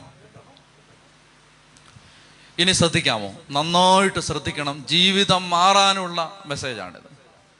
അതായത് എല്ലാ ദിവസവും അപ്പം തിന്നുന്നത് പോലെ തന്നെ എല്ലാ ദിവസവും നമുക്ക് വചനം കിട്ടണം. വചനം കിട്ടിയാൽ നമ്മൾ വളരും. ഇതിന് നമ്മൾ പറഞ്ഞിട്ടുള്ളതാണ് നേരത്തെ അതായത് ബൈബിളിൽ ഇപ്പോൾ ഉദാഹരണത്തിന് ഈ ബൈബിൾ ഞാൻ ഉപയോഗിക്കുന്ന ബൈബിളിൽ ഏതാണ്ട് മുപ്പത്തി ആറായിരത്തോളം വചനങ്ങളുണ്ട്. ഞാൻ ഈ ബൈബിൾ അടച്ചു വെക്കുകയാണ്. അടച്ചു വെക്കുമ്പോൾ അടച്ചു വെച്ചിരിക്കുകയാണ്. തുറക്കുന്നേ ഇല്ല. ഞാൻ ഈ ബൈബിൾ അടച്ചു വെച്ചിരിക്കുകയാണ്. തുറക്കുന്നില്ല വായിക്കുന്നില്ല പഠിക്കുന്നില്ല ധ്യാനിക്കുന്നില്ല ബൈബിൾ അടഞ്ഞിരിക്കുന്നു. എന്നാൽ ഞാൻ എന്ത് ചെയ്യുന്നു? എല്ലാ ദിവസവും ശ്രദ്ധിച്ച് വചനം വായിച്ച് ധ്യാനിക്കുന്നു. വചനം എന്ന മലയാള വാക്ക്. ഈ പുതിയ നിയമം എഴുതപ്പെട്ടത് ഗ്രീക്ക് ഭാഷയിലാണ്. മലയാളത്തിലല്ല. ആദ്യം അത് എഴുതപ്പെട്ടത് ഗ്രീക്ക് ഭാഷയിലാണ്. മലയാളത്തിലല്ല. ഇപ്പൊ നമ്മൾ ഈ വചനം എന്ന് പറയുന്ന ആദിയിൽ വചനം ഉണ്ടായിരുന്നു. അല്ലെങ്കിൽ വചനമാകുന്ന ആത്മാവിന്റെ വാളെടുക്കുക അല്ലെങ്കിൽ ദൈവത്തിന്റെ വായിൽ നിന്ന് പുറപ്പെടുന്ന വചനം കൊണ്ടുകൂടിയാണ് ഇവിടെ ഇതിനടുക്ക് വചനം എന്ന് പറയുന്ന വാക്കുണ്ടല്ലോ. ആ വാക്ക് ഗ്രീക്കിൽ അതിന് രണ്ട് വാക്കുണ്ട്. നമുക്ക് വചനം എന്ന് മാത്രമേ ഉള്ളൂ. പക്ഷേ ഗ്രീക്കിൽ രണ്ട് വാക്കുണ്ട്. ഒരു വാക്ക് ഇതാണ് ലോഗോസ്. അത് നിങ്ങൾ കേട്ടിട്ടുണ്ടാവും. Logos quiz. കേട്ടിട്ടുണ്ടാവും? പള്ളി പോകുന്നവരൊക്കെ കേട്ടിട്ടുണ്ടാവും. Logos quiz. അപ്പൊ അതാണ് വചനം. രണ്ടാമത്തെ ഒരു വാക്കുണ്ട്. അതിന്റെ പേരാണ് rhema. R H E M A rhema. ഒന്ന് ലോഗോസ് മറ്റേത് റേമ. ഇത് നന്നായിട്ട് മനസ്സിലാക്കിയാൽ ഇത് നല്ല രസമാണ്. മനസ്സിലാക്കണം. ഒന്ന് എന്താണ്? വചനത്തെ വചനത്തെ വചനം എന്ന മലയാള വാക്ക്. അത് ഗ്രീക്കിൽ അതിന് രണ്ട് വാക്കുണ്ട്. ഏതൊക്കെയാണ്? ഒന്ന് പറ ഉറക്കെ. ഒന്ന് ഇത് ക്ലാസ് ആണ് കുട്ടികളെ ഉറക്കെ പറയൂ. എന്താണ്? ലോഗോസ്. രണ്ടാമത്തേത്? ആ രേമയല്ല. ഏ? റേമ. എന്താണ്? ആ രമയല്ല. റേമ. പറഞ്ഞേ. ഒന്ന്. രണ്ട്. റേമ. ശ്രദ്ധിച്ചിരിക്കുക. എന്താണ് ലോഗോസ്? എന്താണ് റേമ? ലോഗോസ് എന്ന് പറഞ്ഞാൽ ഞാൻ നേരത്തെ പറഞ്ഞ പോലെ ഈ ബൈബിളിലെ വചനങ്ങളെല്ലാം സാധാരണക്കാർക്ക് വേണ്ടിയുള്ള വിശദീകരണമാണ്. തിയോളജിമാർ ക്ഷമിക്കുക. അതായത് സാധാരണക്കാർക്ക് മനസ്സിലാവുന്ന ഭാഷയിൽ പറഞ്ഞാൽ ഈ ബൈബിളെല്ലാം ഞാൻ അടച്ചു വെച്ചിരിക്കുന്നു. മുപ്പത്താറായിരം വചനം ഇതിനകത്തുണ്ട്. അത് മുഴുവൻ ലോഗോസാണ്. അല്ല ലോഗോസാണ്. വചനമാണ്. വചനമാണോ വചനമാണ് പക്ഷെ പൂട്ടി വെച്ചിരിക്കുകയാണ്. എന്നാൽ ഞാൻ എന്നും വളരെ ആഗ്രഹത്തോടെ വചനം തുറന്ന് വായിക്കുകയും ശ്രദ്ധിക്കുകയും ധ്യാനിക്കുകയും ചെയ്യുമ്പോൾ ഇതിനകത്ത് ഞാൻ വായിക്കുന്ന വാക്യങ്ങൾ എനിക്ക് റേമ ആണ്. അടച്ചു വെച്ചിരിക്കുമ്പോൾ അത് ലോഗോസ്. എന്നോട് സംസാരിക്കുമ്പോൾ അത് റേമ. നിങ്ങൾക്ക് ഇത് മനസ്സിലായിട്ടില്ലെന്ന് എനിക്കറിയാം. മനസ്സിലാവാൻ ഞാൻ ഉദാഹരണം പറയാം. അതായത് ഒരു ഒരു ഒരു സഹോദരന്റെ അടുത്ത് പ്രാർത്ഥിക്കാനായിട്ട് ഒരാൾ വന്നിട്ട് പറയുകയാണ് അദ്ദേഹം പറയുകയാണ് എനിക്ക് ഭാര്യയെ സ്നേഹിക്കാൻ പറ്റുന്നില്ല. അപ്പം അദ്ദേഹം ചോദിച്ചു എന്താണ് ഭാര്യയെ സ്നേഹിക്കാൻ പറ്റാത്തതിന്റെ കാരണം? ഇയാൾക്ക് എന്താണ് സ്നേഹിച്ച പ്രശ്നം? അപ്പോൾ അദ്ദേഹം പറയുകയാണ് എനിക്ക് ഭാര്യയെ സ്നേഹിക്കാൻ പറ്റാത്തതിന്റെ കാരണം അവൾക്ക് അന്ന് കല്യാണം കഴിക്കുന്ന സമയത്ത് അവൾ മിടിക്കായിരുന്നു കാണാനൊക്കെ കൊള്ളായിരുന്നു ഇപ്പോൾ കുറേ വർഷം കഴിഞ്ഞപ്പോൾ അവളെ കണ്ട ഒരു രസമില്ല കല്യാണം കഴിച്ച് കുറേ നാൾ കഴിഞ്ഞപ്പോഴാണ് അദ്ദേഹം നോക്കുമ്പോൾ എന്തുമാത്രം വൈഡ് വെറൈറ്റിയാണ് വേറെ ഉള്ളത്. ദൈവമേ ഞാൻ ഞാൻ കണ്ണുവിട്ടതായിരുന്നു എന്ന് ആലോചിച്ചിട്ടാണ് അദ്ദേഹം ഇങ്ങനെ ഇത് എനിക്ക് ഇതുപോലൊരു അബദ്ധം ഇനി മാത്രമല്ല ഞങ്ങൾക്ക് ഇപ്പോൾ അച്ഛ ഇപ്പോൾ ഞങ്ങൾക്ക് ഒരു പള്ളിയിലിരിക്കുന്നു. അപ്പോൾ നമുക്ക് ആ പള്ളി ഇഷ്ടപ്പെടുന്നില്ല. അങ്ങനെയാണെങ്കിൽ പിതാവെ ഇവിടെ നിന്ന് മാറ്റി തരണേന്ന് പറഞ്ഞാൽ ട്രാൻസ്ഫർ കിട്ടും. നിങ്ങൾക്ക് ട്രാൻസ്ഫർ ഉണ്ടോ? നിങ്ങളുടെ ഒരു ഗതികേട് നോക്കണം. നിങ്ങൾക്ക് ട്രാൻസ്ഫർ ഉണ്ടോ? ഇല്ല ഞങ്ങൾ മറിയാമ പറ്റത്തില്ല ശോശാമ മതി എന്ന് പറയാൻ പറ്റുമോ? ഞങ്ങൾക്ക് പറയാൻ പറ്റും വട്ടപ്പാറ പറ്റത്തില്ല മണ്ണന്തല മതി എന്ന് പറയാൻ പറ്റും. നിങ്ങൾക്ക് പറ്റുമോ? പറ്റില്ല. നിങ്ങൾക്ക് ട്രാൻസ്ഫർ ഇല്ല. ഹോ എന്തൊരു ഗതികേടാത് അതായത് എന്നും ഈ മുഖം തന്നെ ഷോ കാണണം. എല്ലാ ദിവസവും ഇത് തന്നെ കാണണം. എന്നും. അപ്പോ ഈ ആൾ പറയാണ് അതായത് എനിക്ക് ഈ കല്യാണം കഴിച്ചപ്പോൾ ഞാൻ വിചാരിച്ചു ഇത് ഭയങ്കര സംഭവമാണെന്നാണ് വിചാരിച്ചത്. പക്ഷേ കുറേ ദിവസം കഴിഞ്ഞപ്പോഴാണ് ഇത് ഇത് ഒരു രസമില്ല. ഒരു രസമുള്ളത് പള്ളിയിലൊക്കെ ചെല്ലുമ്പോഴാണ് എന്തുമാത്രം വേറെ രസമുള്ളത് നിൽക്കുന്നത്. അപ്പൊ ഇദ്ദേഹത്തിന് ഈ ഭാര്യയെ സ്നേഹിക്കാൻ പറ്റാത്തതിന്റെ കാരണം ഭാര്യയ്ക്ക് സൗന്ദര്യമില്ല. അദ്ദേഹത്തിന്റെ കണ്ണിൽ ഭാര്യയ്ക്ക് ഒരു സൗന്ദര്യമില്ല അപ്പൊ ഈ വന്ന പ്രാർത്ഥിക്കാനായിട്ട് ഒരു സഹോദരൻ ഇരിപ്പുണ്ടല്ലോ അദ്ദേഹം പേടിച്ചു കാരണം ഇതുപോലൊരു കേസ് ആദ്യമായിട്ടാണ്. ഭാര്യയെ സ്നേഹിക്കാൻ പറ്റുന്നില്ല ഭാര്യയ്ക്ക് സൗന്ദര്യമില്ല. അപ്പൊ ആ സമയത്ത് ഞാൻ നടന്നൊരു സംഭവം പറയുകയാണ്. ആ സമയത്ത് എന്റെ പരിശുദ്ധാത്മാവേ എന്താണ് ഈ മനുഷ്യനോട് പറയേണ്ടത്? ഒരു ഒരു ഐഡിയ ഇല്ല. അങ്ങനെ അദ്ദേഹം കണ്ണടച്ചിട്ട് ബൈബിൾ തുറന്നു. ബൈബിൾ തുറന്ന് കിട്ടിയത് തിരിച്ചിട്ട് ഇത് ഏതാ കണ്ണിപ്പെടുന്ന വായിച്ചോളാൻ പറഞ്ഞു. ഈ വായിച്ചവന്റെ കണ്ണിപ്പെട്ടത് ഇതാണ്. പ്രഭാഷകൻ പതിനൊന്ന് രണ്ട്. അഴകിന് അമിത വില കൽപ്പിക്കരുത് അഴകില്ലെന്നോർത്ത് അവഗണിക്കരുത്. ഇയാൾ രണ്ടു മൂന്നാണ് ഇത് വായിച്ചു. അഴകിന് അമിത വില കൽപ്പിക്കരുത്. അഴകില്ലെന്നോർത്ത് അവഗണിക്കരുത്. അഴകിന് അമിത വില കൽപ്പിക്കരുത്. അഴകില്ലെന്നോർത്ത് അവഗണിക്കരുത്. ബൈബിൾ അടച്ചു. കൗൺസിലറിന്റെ കൈ കൊടുത്തു. എന്നിട്ട് പറഞ്ഞു പോവാന്ന് പറഞ്ഞു. എന്ന് പറഞ്ഞാൽ കൂടുതൽ വർത്തമാനത്തിന്റെ ഒന്നും ആവശ്യം വന്നിട്ടില്ല. ഈ പതിനൊന്നാം അധ്യായം രണ്ടാം വാക്യം ഈ വായിച്ചവന് എന്തായി? റേമ. മനസ്സിലായോ? അതായത് അവന്റെ ഒരു പർട്ടിക്കുലർ കോണ്ടെക്സ്റ്റിൽ അവനെ വീണ്ടെടുക്കുന്ന വചനം അവനെ ആശ്വസിപ്പിക്കുന്ന വചനം അവനെ സുഖപ്പെടുത്തുന്ന വചനം അവന്റെ ഹൃദയത്തിൽ ഇറങ്ങുന്ന വചനം അതിന്റെ പേരാണ് റേമ. അടച്ചു വെച്ചിരിക്കുമ്പോൾ അത് ലോഗോസ്. എന്നാൽ ഇത് ഈ കോണ്ടെക്സ്റ്റിൽ ഒരാളുടെ ജീവിതത്തിൽ ഒരു വചനം പെട്ടെന്ന് ആശ്വാസം കൊടുക്കുമ്പോൾ അത് റേമ. ഇഷ്ടം പോലെ ഇഷ്ടം പോലെ ഇഷ്ടം പോലെ ഉദാഹരണങ്ങൾ പറയാനുണ്ട്. ഇഷ്ടം പോലെ ഉദാഹരണങ്ങൾ. ഉറങ്ങാൻ പറ്റാതെ കിടക്കുന്ന ഒരു രാത്രിയിൽ തിരിഞ്ഞും മറിഞ്ഞും കിടക്കുമ്പോൾ ഒരിക്കൽ കർത്താവ് ബൈബിൾ തുറന്നപ്പോൾ കിട്ടിയ വചനം മൂന്നാം സങ്കീർത്തനത്തിന്റെ അഞ്ചാം വാക്യമാണ്. ഞാൻ ശാന്തമായി കിടന്നുറങ്ങും ഞാൻ എഴുന്നേൽക്കും എന്തെന്നാൽ എല്ലാം ദൈവത്തിന്റെ കരങ്ങളിലാണ്. ഹോ അത് തന്നൊരു ആശ്വാസം പറയാൻ പറ്റുമോ ഞാൻ ശാന്തമായിട്ട് കിടന്നുറങ്ങും ഞാൻ എഴുന്നേൽക്കും എന്തെന്നാൽ എല്ലാം ദൈവത്തിന്റെ കരങ്ങളിലാണ്. എല്ലാം ഈ എല്ലാം ഓടുന്നത് കർത്താവിന്റെ കയ്യിലാണ്. നമ്മൾ എല്ലാം ദൈവത്തിന്റെ കരങ്ങളിലാണ്. പ്രിയപ്പെട്ട സഹോദരങ്ങളെ ഇഷ്ടംപോലെ ഉദാഹരണം ഞാൻ ഒരു നല്ല ഉദാഹരണം പറയാം. നിങ്ങൾക്കൊരു സന്തോഷമായിക്കോട്ടെ എന്ന് വിചാരിച്ചിട്ട്. അതായത് ഒരു ഒരു അഞ്ചാറ് കൊല്ലങ്ങൾക്ക് മുമ്പാണ്. എനിക്ക് അതിഭയങ്കരമായ ഒരു മടുപ്പ് വന്നു. മടുപ്പ് വന്നു എന്ന് പറഞ്ഞാൽ ഇതൊക്കെ ഇത് ഇതൊക്കെ നിർത്താം. ഒന്ന് ചെയ്യാം അതായത് നമ്മളെ അങ്ങനെ എങ്ങനെയെങ്കിലും ഇതിൽ നിന്ന് പിന്തിരിപ്പിക്കാൻ നിരന്തരമായിട്ട് സാത്താൻ പരിശ്രമിച്ചുകൊണ്ടിരിക്കും. ഇത് ഇതെങ്ങനെയും നമ്മൾ നിർത്തണം. സുവിശേഷം പറയരുത്. വചനം പ്രസംഗിക്കരുത്. ധ്യാനം നടത്തരുത്. നമ്മൾ അല്ലാതെ ഒക്കെ അങ്ങനെ ജീവിച്ചോണം. അങ്ങനെ പിശാജ് എപ്പോഴും നമ്മളെ ഇങ്ങനെ ഈ ഈ ടെസ്റ്റും കൊണ്ട് വരും.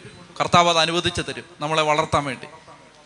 അപ്പോൾ ഒരിക്കൽ മടുത്തിട്ട് ഞാൻ ഹോസ്റ്റലിൽ താമസിക്കുകയാണ്. അപ്പോൾ എനിക്കാണെങ്കിൽ വൈകിട്ട് ധ്യാനമുണ്ട്. എനിക്ക് ധ്യാനത്തിന് പോകാൻ ഒരു ഇഷ്ടവും എനിക്ക് ഞാൻ വിചാരിക്കണം ഈ ധ്യാനമൊക്കെ ആരാണ് കണ്ടുപിടിച്ചത്? ഇതൊക്കെ എന്തിനാണ് ഉണ്ടാക്കിയിരിക്കുന്നത്? മര്യാദയ്ക്ക് അങ്ങനെയൊക്കെ എന്റെ മനസ്സിൽ ചിന്ത വരികയാണ്. നിങ്ങൾ വിചാരിക്കുക അങ്ങനെ ചിന്ത വരുമെന്ന്. ഇവിടേക്ക് ശുശ്രൂഷകർക്ക് ചോദിച്ചാൽ അവരോട് പറയും. ഇവിടേക്ക് വരാനായിട്ട് ഒരു ചെറുപ്പക്കാരൻ ചങ്ങനാശ്ശേരി റെയിൽവേ സ്റ്റേഷനിൽ ഇരിക്കുന്ന സമയത്ത് അവന്റെ ഉള്ളിലിരുന്ന് ആരോ സംസാരിക്കുകയാണ്. നീ എന്തിനാണ് അങ്ങോട്ട് പോകുന്നത്? നീ നിന്റെ ജീവിതം പാഴാക്കി കളയരുത്. നീ ധ്യാനം എന്ന് പറഞ്ഞ് നടക്കാത്ത നീ വേറെ പണിക്കും പോകും. ആരും ഇങ്ങനെ പറയുകയാണ്. ഇത് പിശാചിരുന്ന് പറഞ്ഞുകൊണ്ടിരിക്കും. നമ്മളെ അവൻ നിരുത്സാഹപ്പെടുത്തിക്കൊണ്ടിരിക്കും. നമ്മുടെ മനസ്സ് മടുപ്പിച്ചുകൊണ്ടിരിക്കും. അപ്പോൾ അങ്ങനെ ഞാൻ മടുത്ത് എനിക്കാണെങ്കിൽ വൈകിട്ട് ധ്യാനമുണ്ട്. എനിക്ക് ഇഷ്ടമില്ല അപ്പോൾ വേറൊരു അച്ഛനുമുണ്ട് ഹോസ്റ്റലിൽ കൂടെ താമസിക്കുന്ന അച്ഛ അച്ഛനോട് ഞാൻ പറഞ്ഞ അച്ഛാ എനിക്ക് എനിക്കെന്തോ എന്നെ പിശാജ് പിടിച്ചിരിക്കുകയാണ്. എനിക്ക് പോകാൻ പറ്റുന്നില്ല. അതുകൊണ്ട് അച്ഛൻ അച്ഛൻ അച്ഛൻ പോകണം അച്ഛൻ പോകാൻ തയ്യാറായി. അച്ഛൻ ധ്യാനത്തിന് പോയി. രണ്ടാമത്തെ ദിവസമായപ്പോഴും എനിക്ക് ഇത് തന്നെ. എനിക്ക് ഇത് ഈ പീഡ മാറുന്നില്ല. എനിക്ക് ധ്യാനത്തിന് പോകാൻ വയ്യ. ഞാൻ അച്ഛനോട് പറഞ്ഞു അച്ഛാ എനിക്ക് ഇന്നും വയ്യ. അച്ഛൻ തന്നെ പോകണം മൂന്നാമത്തെ ദിവസം ഇത് തന്നെ. അപ്പോൾ എനിക്കിത് മാറുന്നില്ല. അടുത്ത ദിവസം ധ്യാനമില്ല. പക്ഷേ എനിക്കിത് മാറുന്നേ ഇല്ല. ഭയങ്കര പ്രശ്നം. അങ്ങനെ ഇരിക്കുമ്പോഴാണ് വേനലിൽ മഴ പോലെ ഒരു ഫോൺ കോൾ എന്നോട് പറയുകയാണ് അച്ഛ ഞങ്ങൾ ടൂറ് പോവാണ്. അച്ഛൻ വരുന്നോ. ഹോ എന്റെ മനസ്സിൽ വന്ന ഒരു ആഹ്ലാദം. ഞാൻ വിചാരിച്ചാണ് ഈശോയ്ക്ക് എന്നോട് ശരിക്കും സ്നേഹമുണ്ട്. കാരണം ഞാനിങ്ങനെ വിഷമിച്ചിരുന്നപ്പോൾ ഇതാ ടൂറുമായി കർത്താവ് വന്നിരിക്കുകയാണ്. ഇത് കർത്താവ് അറേഞ്ച് ചെയ്ത ടൂർ പാക്കേജ് ആണെന്ന് എനിക്ക് പെട്ടെന്ന് തന്നെ മനസ്സിലാവുകയാണ്. പ്രിയപ്പെട്ട സഹോദരങ്ങൾ അങ്ങനെ ഒരു രണ്ട് മൂന്ന് ദിവസത്തെ യാത്രയാണ് അതിന് പോകാൻ വേണ്ടി പോകാൻ അതായത് ഒരു ടൂറാണ്. അല്ലാതെ തീർത്ഥാടനമൊന്നുമല്ല. നല്ല നമ്മൾ തലകുത്തി മറിയാവുന്ന ഒരു ടൂർ അതാണ്. അപ്പം ഞാനിങ്ങനെ അതിന് അതിന് പോകാം അല്ലേ? അങ്ങനെ വിചാരിച്ചിരിക്കുമ്പോൾ എന്റെ കൂട്ടായ്മയിൽ ഒരു സഹോദരൻ എന്നോട് പറഞ്ഞു അച്ഛാ അച്ഛൻ ടൂറൊക്കെ പോകാൻ നല്ലതാണ്. പക്ഷേ ഈ കർത്താവിനോടൊന്ന് ചോദിച്ച് ചോദിച്ചിട്ട് പോയാൽ മതി അച്ഛാ. എവിടുന്നാണ് അച്ഛാ ഒരു കെണി വരുന്നതെന്ന് അറിയാൻ പറ്റുന്നത് അതുകൊണ്ട് അച്ഛൻ കർത്താവിനോട് ചോദിച്ചിട്ട് പോയാൽ മതി അപ്പോൾ എനിക്ക് നല്ല ആശയമല്ലേ ഇത്? കർത്താവിനോട് ചോദിക്കണം. നമ്മളെപ്പോഴും പറയുന്ന ഒരു അത്. അതുകൊണ്ട് ഞാൻ രാവിലെ ബലിയർപ്പിച്ച സമയത്ത് ആത്മാർത്ഥമായിട്ട് കർത്താവിനോട് ചോദിച്ചു കർത്താവെ ഞാൻ പിക്നിക്കിന് പൊക്കോട്ടെ? പൊക്കോട്ടെ? നിങ്ങൾക്ക് ആർക്കെങ്കിലും ചിലപ്പോൾ ഒരു വിചാരം ഉണ്ടാവും ഡാനിയിലച്ചനല്ലേ ചോദിച്ച ഉടനെ സ്വിച്ച് ഇട്ട പോലെ പൊക്കോ പോണ്ട. നിങ്ങളോട് പറയുന്നതിനേക്കാൾ സ്ലോ ആണ് എന്നോട് പറയുന്നത്. നിങ്ങളോട് കുറച്ചുകൂടെ സ്പീഡിൽ പറയുമെന്നാണ് എന്റെ ഒരു വിചാരം. അതായത് നമ്മളൊരു പതിനായിരം തവണ ചിലപ്പോൾ ഒരു കാര്യം ചോദിച്ചാലായിരിക്കും ഒരു പ്രകാശം കിട്ടാൻ പോകുന്നത്. അതുകൊണ്ടാണ് ഞാൻ കഴിഞ്ഞ ആഴ്ച പറഞ്ഞത് ഒന്ന് വിളിച്ചാലൊന്നും ഓടി വരത്തില്ല. മെനക്കെട്ടിരിക്കണം. അത് ചിലർക്ക് വശമായെന്ന് ഒന്ന് രണ്ട് പേര് എനിക്ക് സന്ദേശം അയച്ചു. അതായത് അച്ഛാ അത് വിളിച്ചാൽ വരൂ അവർക്ക് വരുമായിരിക്കും. എനിക്ക് വരില്ല പതുക്കേ വരൂ. അതുകൊണ്ടാണ് ഞാൻ അങ്ങനെ പറഞ്ഞത്. അപ്പോൾ ഏതായാലും പ്രിയപ്പെട്ട സഹോദരങ്ങളെ അങ്ങനെ മെനക്കെട്ടിരുന്നാലല്ലേ കർത്താവ് ചിലപ്പോൾ സംസാരിക്കും. നമ്മൾ വില കൊടുക്കണം. അപ്പം ഞാൻ രാവിലെ ഉടനെ കുർബാനയ്ക്ക് ഉടനെ ചോദിച്ചു ഇതാ സംസാരിച്ചു പൊക്കോടാ മോനെ ഞാനല്ലേ ടൂർ അറേഞ്ച് ചെയ്ത് എന്നൊന്നും എന്നോട് ആരും പറഞ്ഞില്ല. ഒരു ഉത്തരവില്ല. എന്നെയാണെങ്കിൽ മറ്റേ ആൾ കണ്ടിന്യൂസ് ആയിട്ട് വിളിച്ചോണ്ടിരിക്കുക. അച്ഛൻ പറയണം അച്ഛനില്ലെങ്കിൽ വേറൊരാളെ വിളിക്കാൻ വേണ്ടിയിട്ടാണ് അച്ഛൻ അച്ഛൻ അച്ഛൻ വരുന്നതൊക്കെ സന്തോഷമാണ് അച്ഛൻ കോളേജിൽ പോയി ഉച്ചയ്ക്ക് വന്നു. എന്റെ മുറിയുടെ തൊട്ട് ഓപ്പോസിറ്റ് ചാപ്പലാക്കിയിട്ടുണ്ടായിരുന്നു. ആ ആ ചാപ്പലിൽ ഉച്ചയ്ക്ക് കയറി ഞാൻ ഇച്ചിരി ഇരുന്നു കർത്താവെ എനിക്ക് പോകണമെന്ന് ആഗ്രഹമുണ്ട്. സത്യസന്ധമായിട്ട് എനിക്ക് പോകണമെന്ന് ആഗ്രഹമുണ്ട്. ഞാൻ പൊക്കോട്ടെ. ഒരു മറുപടി എന്ന് പറഞ്ഞാൽ ഒരു ലൈറ്റ് തെളിയണ്ടേ? നമുക്കൊരു ഉള്ളിലൊരു ഒരു കൺഫർമേഷൻ കിട്ടണ്ടേ? പൊക്കോ. അത് വരുന്നില്ല. വൈകിട്ടായി. മറ്റേ ആൾ വിളിച്ചുകൊണ്ടിരിക്കുകയാണ് സന്ധ്യയായി. രാത്രിയായി. ഒരു ഉത്തരവില്ല അപ്പം ഞാനിങ്ങനെ പറഞ്ഞു ഞാൻ ഞാൻ എന്റെ എല്ലാം എന്റെ മനസ്സിൽ നടക്കുന്ന കാര്യങ്ങളാണ്. ഈശോയെ ഞാൻ ആളുകളോടെല്ലാം പറയുന്നത് നീ വചനത്തിലൂടെ സംസാരിക്കുമെന്നാണ് എനിക്ക് ഇതിനൊരു മറുപടി വേണം എന്നോട് സംസാരിക്കണം. സംസാരിച്ചിട്ട് എന്നോട് നീ പറയണം ഞാൻ ഈ പിക്നിക്കിന് ഇത് വല്ല സാത്താൻ കൊണ്ടുവന്ന കെണിയാണോ? അതോ ഇത് നല്ല പിക്നിക്കാണോ? നമുക്ക് അറിയാൻ പാടില്ലല്ലോ അതുകൊണ്ട് കർത്താവെ നീ സംസാരിക്കണം. ഇങ്ങനെ പറഞ്ഞിട്ട് ഞാൻ ബൈബിൾ തുറക്കുമ്പോൾ കർത്താവ് എന്നോട് സംസാരിച്ചു. നിങ്ങളത് വായിക്കണമെന്നില്ല അത് നിങ്ങൾക്ക് വായിക്കാൻ കൊള്ളാവുന്ന വചനമൊന്നും അല്ല അത് എന്നോട് ദൈവം സംസാരിച്ചു. അത് ഞാൻ ആകെ തകർന്നു പോയി അത് സംസാരിച്ചപ്പോൾ. സംസാരം ഇങ്ങനെയാണ് നിങ്ങൾ കേട്ടുകൊള്ളുക. രണ്ട് മക്ക വയർ നാല് പതിനാല്. പുരോഹിതന്മാർക്ക് ബലിവിയുടെ ശുശ്രൂഷയിൽ താല്പര്യം നശിച്ചു. കേട്ടോണോ? അത് ആയില്ല ആയില്ല. ഒന്നും വരുന്നില്ല ആ ബോംബ് വരാൻ പോകുന്നേ ഉള്ളൂ. ചക്ര തളികയേറിന് സമയമായാലുടൻ ഏതോ തളികയേറെന്നാണ് എന്തോ പരിപാടി? അതിന് സമയമായാലുടൻ പുരോഹിതന്മാർ വിശുദ്ധ മന്ദിരത്തെ അവഗണിക്കുകയും ബലിയർപ്പണത്തിൽ അനാസ്ഥ കാണിക്കുകയും ചെയ്തുകൊണ്ട് പരിപാടികളിൽ സംബന്ധിക്കാനായി മത്സര രംഗത്തേക്ക് കുതിക്കുകയായി. തന്മൂലം അവർ കൊടിയ വിപത്തുകളിൽ അകപ്പെട്ടു. ദൈവിക നിയമങ്ങളോട് അനാദരവ് കാണിക്കുന്നത് ശരിയല്ല എന്ന് ഭാവി സംഭവങ്ങൾ തെളിയിക്കും. ഞാൻ ബൈബിൾ അടച്ചു. പിന്നിന്ന് വരെ പോയിട്ടില്ല. എന്റെ പ്രിയപ്പെട്ട സഹോദരങ്ങളെ അതായത് ആ കോണ്ടെക്സ്റ്റിൽ അപ്പോൾ ആ ആവശ്യവുമായിട്ട് നിൽക്കുന്ന എന്നോട് സംസാരിക്കുന്ന ആ വചനം നിനക്ക് ധ്യാനത്തിന് താല്പര്യമില്ലാതായി നിനക്ക് ആത്മീയ കാര്യത്തിന് താല്പര്യമില്ലാതായി നീ പരിപാടിക്ക് വേണ്ടി ഓടാൻ നിൽക്കുകയാണ്. ഇത് നീ ചെയ്യുന്നത് കൊടിയാവത്താണെന്ന് വരുംകാല സംഭവങ്ങൾ തെളിയിക്കും. ഇതിനൊക്കെ വ്യക്തമായിട്ട് സംസാരിക്കാനുണ്ടോ? ഇല്ല പ്രിയപ്പെട്ട സഹോദരങ്ങൾ അതുകൊണ്ട് അങ്ങനെ അപ്പോൾ ആ സമയത്ത് എന്നോട് സംസാരിക്കുന്ന ആ വചനത്തിന്റെ പേരാണ് എന്ത് റേമ. ഞാൻ എന്തിനാ ഈ റേമയെ കുറിച്ച് പറയുന്നതെന്നറിയാം? മത്തായി നാല് നാലിൽ നിങ്ങൾ ശ്രദ്ധിച്ചു? വചനം ഇതാണ്. മനുഷ്യൻ അപ്പം കൊണ്ട് മാത്രമല്ല ജീവിക്കുന്നത്. ദൈവത്തിന്റെ വായിൽ നിന്ന് പുറപ്പെടുന്ന വചനം. അവിടെ ഉപയോഗിച്ചിരിക്കുന്ന വാക്ക് ലോഗോസ് അല്ല റേമ. അതായത് ഈശോ പറയാണ് എന്നും നമുക്ക് ജീവിക്കണമെങ്കിൽ അപ്പം തിന്നുന്നത് പോലെ തന്നെ വചനം തിന്നണം. On a daily regular basis we have to meditate eat the word of God ദൈവവചനത്തെ അനുദിനം ധ്യാനിക്കണം എല്ലാ ദിവസവും ധ്യാനിക്കണം. അപ്പൊ ഇത് ജീവിതത്തിന്റെ ഒരു ഭാഗമാകണം. ഒന്നാമത്തെ പരീക്ഷയെ സാത്താന്റെ പരീക്ഷയെ കർത്താവ് നേരിടുന്നത് ദൈവത്തിന്റെ വചനത്തിന്റെ വില പറഞ്ഞുകൊണ്ടാണ്. അതായത് മനുഷ്യനെ അപ്പം കൊണ്ട് മാത്രമൊന്നുമല്ല ജീവിക്കുന്നത് ദൈവവചനം കൊണ്ടാണ് വചനം കൊണ്ട് കൂടിയാണ് മനുഷ്യൻ ജീവിക്കുന്നത് എന്ന് കർത്താവ് പറയാം. രണ്ടാമത്തെ പരീക്ഷ. നാലാമധ്യായം അഞ്ചും ആറും വാക്യങ്ങൾ. ഈശോയെ പിശാജ് വിശുദ്ധ നഗരത്തിന്റെ മുകളിലുള്ള ഒരു സ്ഥലത്തേക്ക് കൂട്ടിക്കൊണ്ടുപോയി. അവിടെ അതിന്റെ അഗ്രസ്ഥാനത്ത് നിർത്തിയിട്ട് പറയുകയാണ് വിശുദ്ധ നഗരത്തിലേക്ക് കൂട്ടിക്കൊണ്ടുപോയി ദേവാലയത്തിന്റെ അഗ്രത്തിൽ കയറ്റി നിർത്തിയിട്ട് പറഞ്ഞു നീ ദൈവപുത്രനാണെങ്കിൽ താഴോട്ട് ചാട്. നിന്നെക്കുറിച്ച് അവൻ തന്റെ ദൂതന്മാർക്ക് കൽപ്പന നൽകും. നിന്റെ പാദം കല്ലിൽ തട്ടാതിരിക്കാൻ അവർ നിന്നെ കൈകളിൽ താങ്ങിക്കൊള്ളും എന്ന് എഴുതപ്പെട്ടിരിക്കുന്നു. ശ്രദ്ധിച്ച് പിശാജ് ബൈബിൾ കോട്ട് ചെയ്യാണ് മനസ്സിലായോ? പിശാചും ബൈബിൾ കൂട്ടിയും അതുകൊണ്ട് ബൈബിൾ കൂട്ട് ചെയ്യുന്നതെല്ലാം പരിശുദ്ധാത്മാവാണെന്ന് വിചാരിക്കരുത്.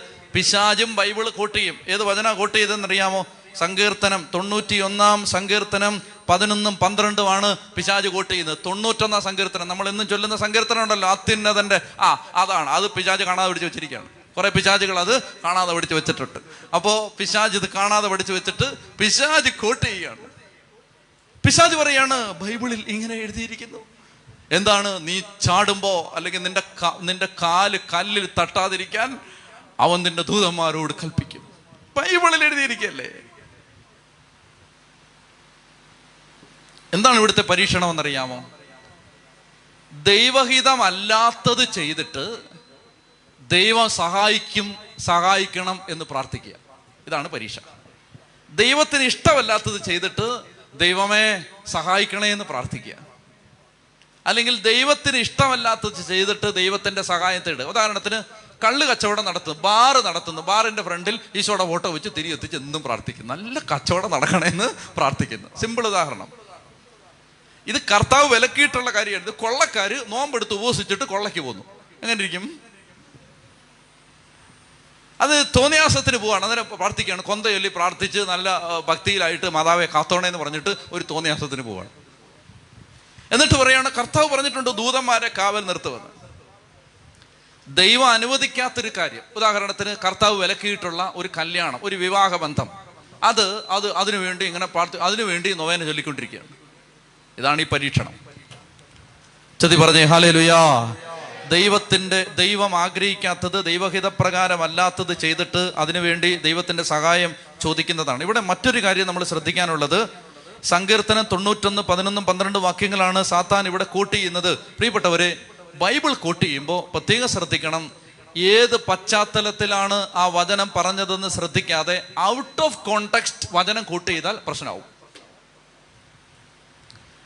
അതായത് ഒരു പശ്ചാത്തലത്തിൽ പറയപ്പെട്ട വചനം അതിന്റെ കോണ്ടെക്സ്റ്റിൽ നിന്ന് മാറ്റിയിട്ട് പറഞ്ഞാൽ അങ്ങനെയാണ് ഇന്ന് അനേകർ ബൈബിൾ വ്യാഖ്യാനിച്ചുകൊണ്ടിരിക്കുന്നത്.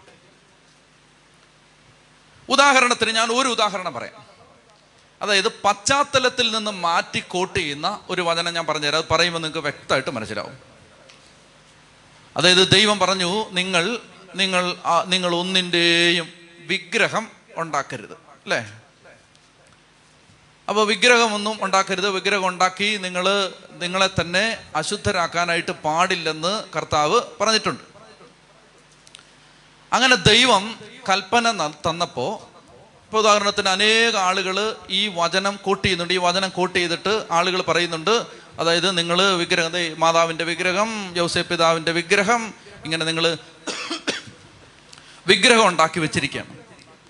അപ്പോ ദൈവം വിഗ്രഹം ഉണ്ടാക്കരുത് എന്ന് പറഞ്ഞ് ദൈവം തമ്പുരാൻ നമ്മളെ വിലക്കിയിട്ടുണ്ട് എന്ന് പറയുന്ന വചനം കോട്ട് ചെയ്യുമ്പോൾ ശ്രദ്ധിക്കാം.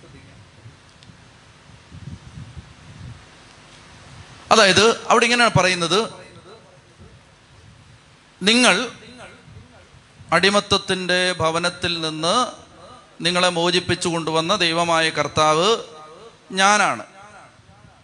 ഞാനല്ലാതെ മറ്റൊരു ദൈവം നിനക്കുണ്ടാകരുത്. നിനക്കായി ഒരു വിഗ്രഹവും ഉണ്ടാക്കരുത്. മുകളിലാകാശത്തോ താഴെ ഭൂമിയിലോ ഭൂമിയിലോ ഭൂമിക്കടിയിലെ ജലത്തിലോ ഉള്ള ഒന്നിന്റെയും പ്രതിമ ഉണ്ടാക്കരുത്. നീ അവയെ കുമ്പിട്ട് ആരാധിക്കുകയോ സേവിക്കുകയോ ചെയ്യരുത്. അപ്പൊ ഈ വചനം എടുക്കാണ്. എടുത്തിട്ട് പറയാണ് ഇത് ഇത് ഇതെല്ലാം വിഗ്രഹമല്ലേ ഈ വിഗ്രഹങ്ങളെല്ലാം നിങ്ങൾ ഉണ്ടാക്കി നിങ്ങൾ നിങ്ങളെ തന്നെ അശുദ്ധരാക്കുകയാണ് എന്ന് ആ വചനം കൂട്ടി ചെയ്തിട്ട് പറയുകയാണ്. പ്രിയപ്പെട്ട സഹോദരങ്ങളെ അതായത് ഇരുപതാം അധ്യായത്തിൽ കർത്താവ് ആ വചനം പറഞ്ഞു നിങ്ങൾ വിഗ്രഹം ഉണ്ടാക്കാൻ പാടില്ല. ഇരുപത്തി അഞ്ചാം അധ്യായത്തിലേക്ക് വരുമ്പോൾ ആ ദൈവം തന്നെ പറഞ്ഞു നിങ്ങൾ വാഗ്ദാന പേടകം ഉണ്ടാക്കുമ്പോൾ മാലാഖമാരുടെ വിഗ്രഹം ഉണ്ടാക്കി അതിന്റെ മേളിൽ വെക്കണം. ആ വാഗ്ദാന പേടകത്തിന്റെ മുമ്പിലാണ് മോശ അഹ്റൂനൊക്കെ സാഷ്ടാംഗം വീണ് കിടന്ന് ആരാധിച്ചുകൊണ്ടിരുന്നത്. അപ്പൊ വിഗ്രഹം ഉണ്ടാക്കരുതെന്ന് ഇരുപതാം അധ്യായത്തിൽ പറഞ്ഞ അതേ ദൈവം തന്നെ ഇരുപത്തഞ്ചാം അധ്യായത്തിൽ നിങ്ങൾ വിഗ്രഹം ഉണ്ടാക്കണമെന്ന് പറഞ്ഞു. കുറച്ചുകൂടെ കഴിഞ്ഞ് സംഗീത പുസ്തകത്തിലേക്ക് എത്തുമ്പോൾ അവിടെ പറയുകയാണ് പിച്ചട സർപ്പത്തെ ഉണ്ടാക്കി ഉയർത്തി നിർത്തണം ഉയർത്തി നിർത്തിയിട്ട് അതിനെ നോക്കുന്നവരെല്ലാം രക്ഷ പ്രാപിക്കും. ഈ വചനം മാത്രം എടുത്താൽ എന്താണ്? നിങ്ങൾ ഒന്നിന്റെയും വിഗ്രഹം ഉണ്ടാക്കരുത് എന്ന് പറഞ്ഞ വചനം മാത്രം എടുത്താൽ നമ്മൾ ഈ പ്രതിമയെല്ലാം ഈ രൂപമെല്ലാം വെച്ചിരിക്കുന്ന തെറ്റാണ്. എന്നാൽ പ്രിയപ്പെട്ട സഹോദരങ്ങളെ കുറച്ച് കഴിഞ്ഞിട്ട് ദൈവം പറഞ്ഞു ദേവാലയത്തിനകത്ത് മാലാഖമാരുടെ രൂപം ഉണ്ടാക്കി വെക്കണം. ദൈവമാണ് പറഞ്ഞത്. ആ വചനം വായിക്കാതെ അതുകൂടി എഴുതപ്പെട്ടിട്ടുണ്ട് എന്ന് അറിയാതെ ഒരെണ്ണം മാത്രം പറഞ്ഞുകൊണ്ടിരുന്നാൽ പ്രശ്നം വരും. ഈശോയോട് നിങ്ങൾ ശ്രദ്ധിക്കണം ഈശോയോട് സാത്താൻ പറയുകയാണ് നീ ചാടിയാൽ നിനക്ക് പരുക്ക് പറ്റാതിരിക്കാൻ ദൈവദൂതന്മാര് നിന്നെ കാത്തോളും എന്ന് എഴുതപ്പെട്ടിരിക്കുന്നു. ഈശോ പറയാണ് ദൈവത്തെ പരീക്ഷിക്കരുത് എന്നൂടെ എഴുതപ്പെട്ടിട്ടുണ്ട്. ആ അതും കൂടെ ഉണ്ട്. മനസ്സിലായോ? അതുകൊണ്ട് വചന എവിടുന്നേലും ഒരെണ്ണം പറക്കിക്കൊണ്ട് വരരുത്. വേറെയും ഉണ്ട്. ഇപ്പൊ ഉദാഹരണത്തിന് വിശുദ്ധരുടെ തിരുശേഷിപ്പുകൾ അല്ലെങ്കിൽ വിശുദ്ധരെ ബഹുമാനിക്കുന്നത് അത് നിങ്ങൾ ചെയ്യാൻ പാടില്ല. എവിടുന്നെങ്കിലും ഒരു വചനം പറക്കിക്കൊണ്ട് വരും. വേറെ വചനമുണ്ട് ഏലീഷായുടെ അസ്ഥികളുടെ മേൽ പതിക്കുമ്പോൾ ഒരുത്തൻ ചാടി എഴുന്നേറ്റ് പോകുന്നു. കാനാ നാട്ടിലേക്ക് പോകുമ്പോൾ ജോസഫിന്റെ അസ്ഥികൾ പൂജ്യമായിട്ട് കൊണ്ടുപോകുന്നു. അപ്പോ വിശുദ്ധരുടെ അസ്ഥികളെ വിശുദ്ധരുടെ തിരിശേഷിപ്പുകളെ മാനിച്ചതിന് വേറെ വചനമുണ്ട്. അപ്പൊ അതുകൂടെ ഉണ്ട്. വ്യാഖ്യാനിക്കുമ്പോൾ എവിടുന്നേലും ഒരെണ്ണം മാത്രം പറക്കിക്കൊണ്ട് വരരുത്. മനസ്സിലാവുന്നുണ്ടോ? അതാണ് ഇവിടെ കർത്താവ് അതിശക്തമായ ഒരു പ്രബോധനമാണ് തരുന്നത് എന്നുകൂടെ എഴുതപ്പെട്ടിട്ടുണ്ട്. നിന്റെ ദൈവമായ കർത്താവിനെ പരീക്ഷിക്കരുതെന്നും എഴുതിയിട്ടുണ്ട്. അതായത് ഈ തൊണ്ണൂറ്റൊന്നാം സങ്കീർത്തനത്തിൽ സത്യത്തിൽ എന്താ പറയുന്നത്? നിങ്ങൾക്ക് ആ വചനം പരിചയമുള്ളവർ ഞാൻ വായിക്കുന്നില്ല. നീ അത്യുന്നതനിൽ ആശ്രയിച്ചു നീ അത്യുന്നതനിൽ നിന്റെ വാസം ഉറപ്പിച്ചു. അതിനാൽ ഒരു തിന്മയും നിനക്ക് വരില്ല. നീ വഴിയെ നിനക്ക് തോന്നുന്ന പോലെ നിന്റെ ഇഷ്ടം ചെയ്ത് നിന്റെ നിന്റെ താല്പര്യം അന്വേഷിച്ച് നീ നടന്നു അതുകൊണ്ട് നിനക്കൊരു ദോഷവും വരുത്തില്ല എന്നല്ല. നീ കർത്താവിലാണ് ജീവിക്കുന്നതെങ്കിൽ നീ കർത്താവിന്റെ വചനമാണ് പാലിക്കുന്നതെങ്കിൽ നിനക്കൊരു തിന്മയും വരില്ല ഒരനർത്ഥവും നിന്റെ കൂടാരത്തോട് സമീപിക്കില്ല നിന്റെ പാദം കല്ലിൽ തട്ടാതിരിക്കാൻ ദൈവം ദൂതന്മാരോട് കൽപ്പിച്ചോളും. മനസ്സിലായതിന് മേളുത്ത വായിക്കണം. ഒരുത്ത പറയാണ് ദൈവമില്ല ദൈവമില്ല എവിടെ? ആ ബൈബിളിലുണ്ട്. ദൈവമില്ല. ബാക്കി വായിക്കണോടാ? ദൈവമില്ല എന്ന് വിഡ്ഢി തന്റെ ഹൃദയത്തിൽ പറയുന്നത് നിനക്കുള്ള വചനാണ് ദൈവമില്ല എന്ന് വിഡ്ഢി ബാക്കി വായിക്കടാ. മനസ്സിലാവുന്നുണ്ടോ ഈ പറയുന്നത്? അപ്പൊ ഇതാണ് രണ്ടാമത്തെ പ്രലോഭനം. അതായത് ദൈവവചനത്തെ ദൈവവചനത്തെ മിസ്കൂട്ട് ചെയ്യുന്നു. ഔട്ട് ഓഫ് കോണ്ടക്സ്റ്റിൽ എടുത്ത് ദൈവവചനത്തെ പറയുന്നു. അതുപോലെ ദൈവത്തിന് ഇഷ്ടമില്ലാത്ത കാര്യം ചെയ്തിട്ട് ദൈവത്തിന്റെ സംരക്ഷണം ചോദിച്ച് പ്രാർത്ഥിക്കുന്നു. ഇതാണ് പ്രലോഭനം. കർത്താവ് പറയാണ് എഴുതപ്പെട്ടിട്ടുണ്ട്. ദൈവത്തെ പരീക്ഷിക്കൂടി ചെയ്യരുത്. മൂന്നാമത്തേത് പിശാജ് അവനെ ഒരു ഉയർന്ന മലയിലേക്ക് കൂട്ടിക്കൊണ്ടുപോയി. ഇവിടെ ഒരു കാര്യം ശ്രദ്ധിക്കേണ്ടത് ആദ്യത്തെ പരീക്ഷണം നടന്നത് എവിടാണെന്ന് പറയുന്നത്? മരുഭൂമിയിൽ. അവിടെ വെച്ച കല്ലപ്പമാക്കാൻ പറയുന്നു. രണ്ടാമത്തെ പരീക്ഷണം നടക്കുന്നത് പള്ളിയുടെ മേളിൽ ദേവാലയത്തിൽ വിശുദ്ധ നഗരത്തിൽ ജെറുസലേമിൽ. മൂന്നാമത്തേത് ഉയർന്ന മലയിൽ എന്ന് പറഞ്ഞാൽ എവിടെയും പരീക്ഷിക്കപ്പെടാം. മരുഭൂമിയിൽ. നീ ഒറ്റയ്ക്കിരിക്കുന്ന സ്ഥലമാണ് മരുഭൂമി. വിശുദ്ധ നഗരം ഇഷ്ടം പോലെ ആളുകളുള്ള നിന്റെ മതാത്മക ജീവിതമാണ് വിശുദ്ധ നഗരം ജെറുസലേം. മല എന്ന് പറഞ്ഞാൽ നിനക്ക് ഭയങ്കര സന്തോഷവും ആഹ്ലാദവും നീ ഭയങ്കര the top of your joy അങ്ങനെ നിൽക്കുന്ന സമയമാണ് ഈ ഉയർന്ന മല. ഏത് സാഹചര്യത്തിലും വളരെ ഡ്രൈ ആയിട്ട് നിൽക്കുന്ന സമയത്തും പരീക്ഷിക്കപ്പെടാം ഭയങ്കര ഹാപ്പി ആയിട്ട് നിൽക്കുന്ന സമയത്തും പരീക്ഷിക്കപ്പെടാം ഭയങ്കര ഭക്തിയോടെ ഇരിക്കുന്ന സമയത്തും പരീക്ഷിക്കപ്പെടാം. മനസ്സിലായോ? ധ്യാനകേന്ദ്രത്തിന് അകച്ച് അകത്ത് വെച്ചും ടെസ്റ്റ് ചെയ്യപ്പെടാം. അന്നേരമാണ് ഒരാൾ പറയുന്നത് അങ്ങോട്ടൊന്ന് മാറിയിരിക്കാവോ? മാറിയിക്കട്ടെ ഞാൻ രാവിലെ ഞാൻ തുവാലയിട്ട് കസേര പിടിച്ചാണ് എന്ന് പറഞ്ഞിട്ട് അവന്റെ പെടലിക്ക് കുത്തുമ്പോൾ അതാണ് പരീക്ഷ. അതുകൊണ്ട് പള്ളിക്കകത്താണെന്ന് വിചാരിച്ച് സേഫ് ആണെന്നൊന്നും വിചാരിക്കേണ്ട. പള്ളിക്കകത്താണ് പിശാജ് കൂടുതലുള്ളത്. അല്ലേ. പള്ളിക്കകത്ത് ഞാൻ പറഞ്ഞ അൾത്താര വിട്ടിട്ട് നിങ്ങളിരിക്കുന്ന സ്ഥലമാണ് ഞാൻ ഉദ്ദേശിച്ചത്. ഓക്കെ. അപ്പോൾ ദേവാലയത്തിനകത്താണ് ഇഷ്ടം പോലെ പരീക്ഷണം നടക്കുന്നത്. അതുകൊണ്ട് ഏത് സ്ഥലത്തും നമ്മൾ പരീക്ഷിക്കപ്പെടാൻ സാധ്യതയുണ്ട്. ഉയർന്ന മലയിലേക്ക് കൊണ്ടുപോയിട്ട് സാത്താൻ പറയുകയാണ് എല്ലാ സാമ്രാജ്യങ്ങളും കാണിച്ചു കൊടുത്തിട്ട് പിശാജ് പറയുകയാണ് നീ എന്നെ കുമ്പിട്ട് ആരാധിച്ചാൽ ഇവയെല്ലാം ഞാൻ നിനക്ക് തരാം. എന്താണ് മൂന്നാമത്തെ പ്രലോഭനം? പറയുകയാണ് താൽക്കാലിക നേട്ടത്തിന് വേണ്ടി ഭൗതിക നേട്ടത്തിന് വേണ്ടി ചെറിയൊരു അഡ്ജസ്റ്റ്മെന്റ് നടത്തിയാൽ മതി. ഒന്ന് ചെറുതായിട്ടൊന്ന് കണ്ണടക്കേ. അപ്പോൾ ഇപ്പം നമുക്കിത് ഭയങ്കര സംഭവം കിട്ടും. അതായത് ഈ ഒരു ഒരു അമ്പതിനായിരം രൂപ കൈക്കൂലി കൊടുത്താൽ ഇത് നടക്കും. ഒന്ന് ചെറുതായിട്ടൊന്ന് കണ്ണടച്ചാൽ മതി. ഇത് നടക്കും. ഇത് നടന്ന് കിട്ടണം. ഇപ്പോൾ ഒരു അമ്പതിനായിരം രൂപ കൊടുക്ക്. ഒന്ന് ചെറുതായിട്ട് കണ്ണടച്ചാൽ ഒരു ഒരു ഓ അതിപ്പോൾ സാരമില്ല. നമ്മുടെ ആ നമ്മുടെ അമ്മാവന്റെ മോനല്ലേ? സാരമില്ല അങ്ങ് കണ്ണടച്ചേക്കാം. പ്രിയപ്പെട്ട സഹോദരങ്ങളെ അന്നേരം നമ്മൾ സാത്താനെ കൊമ്പിട്ട് ആരാധിച്ചുകൊണ്ടിരിക്കുകയാണ്. ഇഷ്ടംപോലെ പണം ഉണ്ടാവുമ്പോൾ സൂക്ഷിച്ചോണം. ഒത്തിരി പണവും വരുന്നത് സാത്താനെ കുമ്പിട്ടതിന്റെ കൂലിയായിട്ടാണ്. കുറേയേറെ അഡ്ജസ്റ്റ്മെന്റുകൾ ചെറിയ ചെറിയ ചെറിയ ചെറിയ അഡ്ജസ്റ്റ്മെന്റുകൾ ആ അഡ്ജസ്റ്റ്മെന്റുകൾ ചെയ്യുമ്പോൾ കുറച്ച് സമ്പത്തുണ്ടാവും ആ സമ്പത്തുണ്ടാവുമ്പോൾ ഓർത്തോണം അനേക തവണ പിശാചിനെ കുമ്പിട്ട് ആരാധിച്ചതിന്റെ മിച്ചമാണ്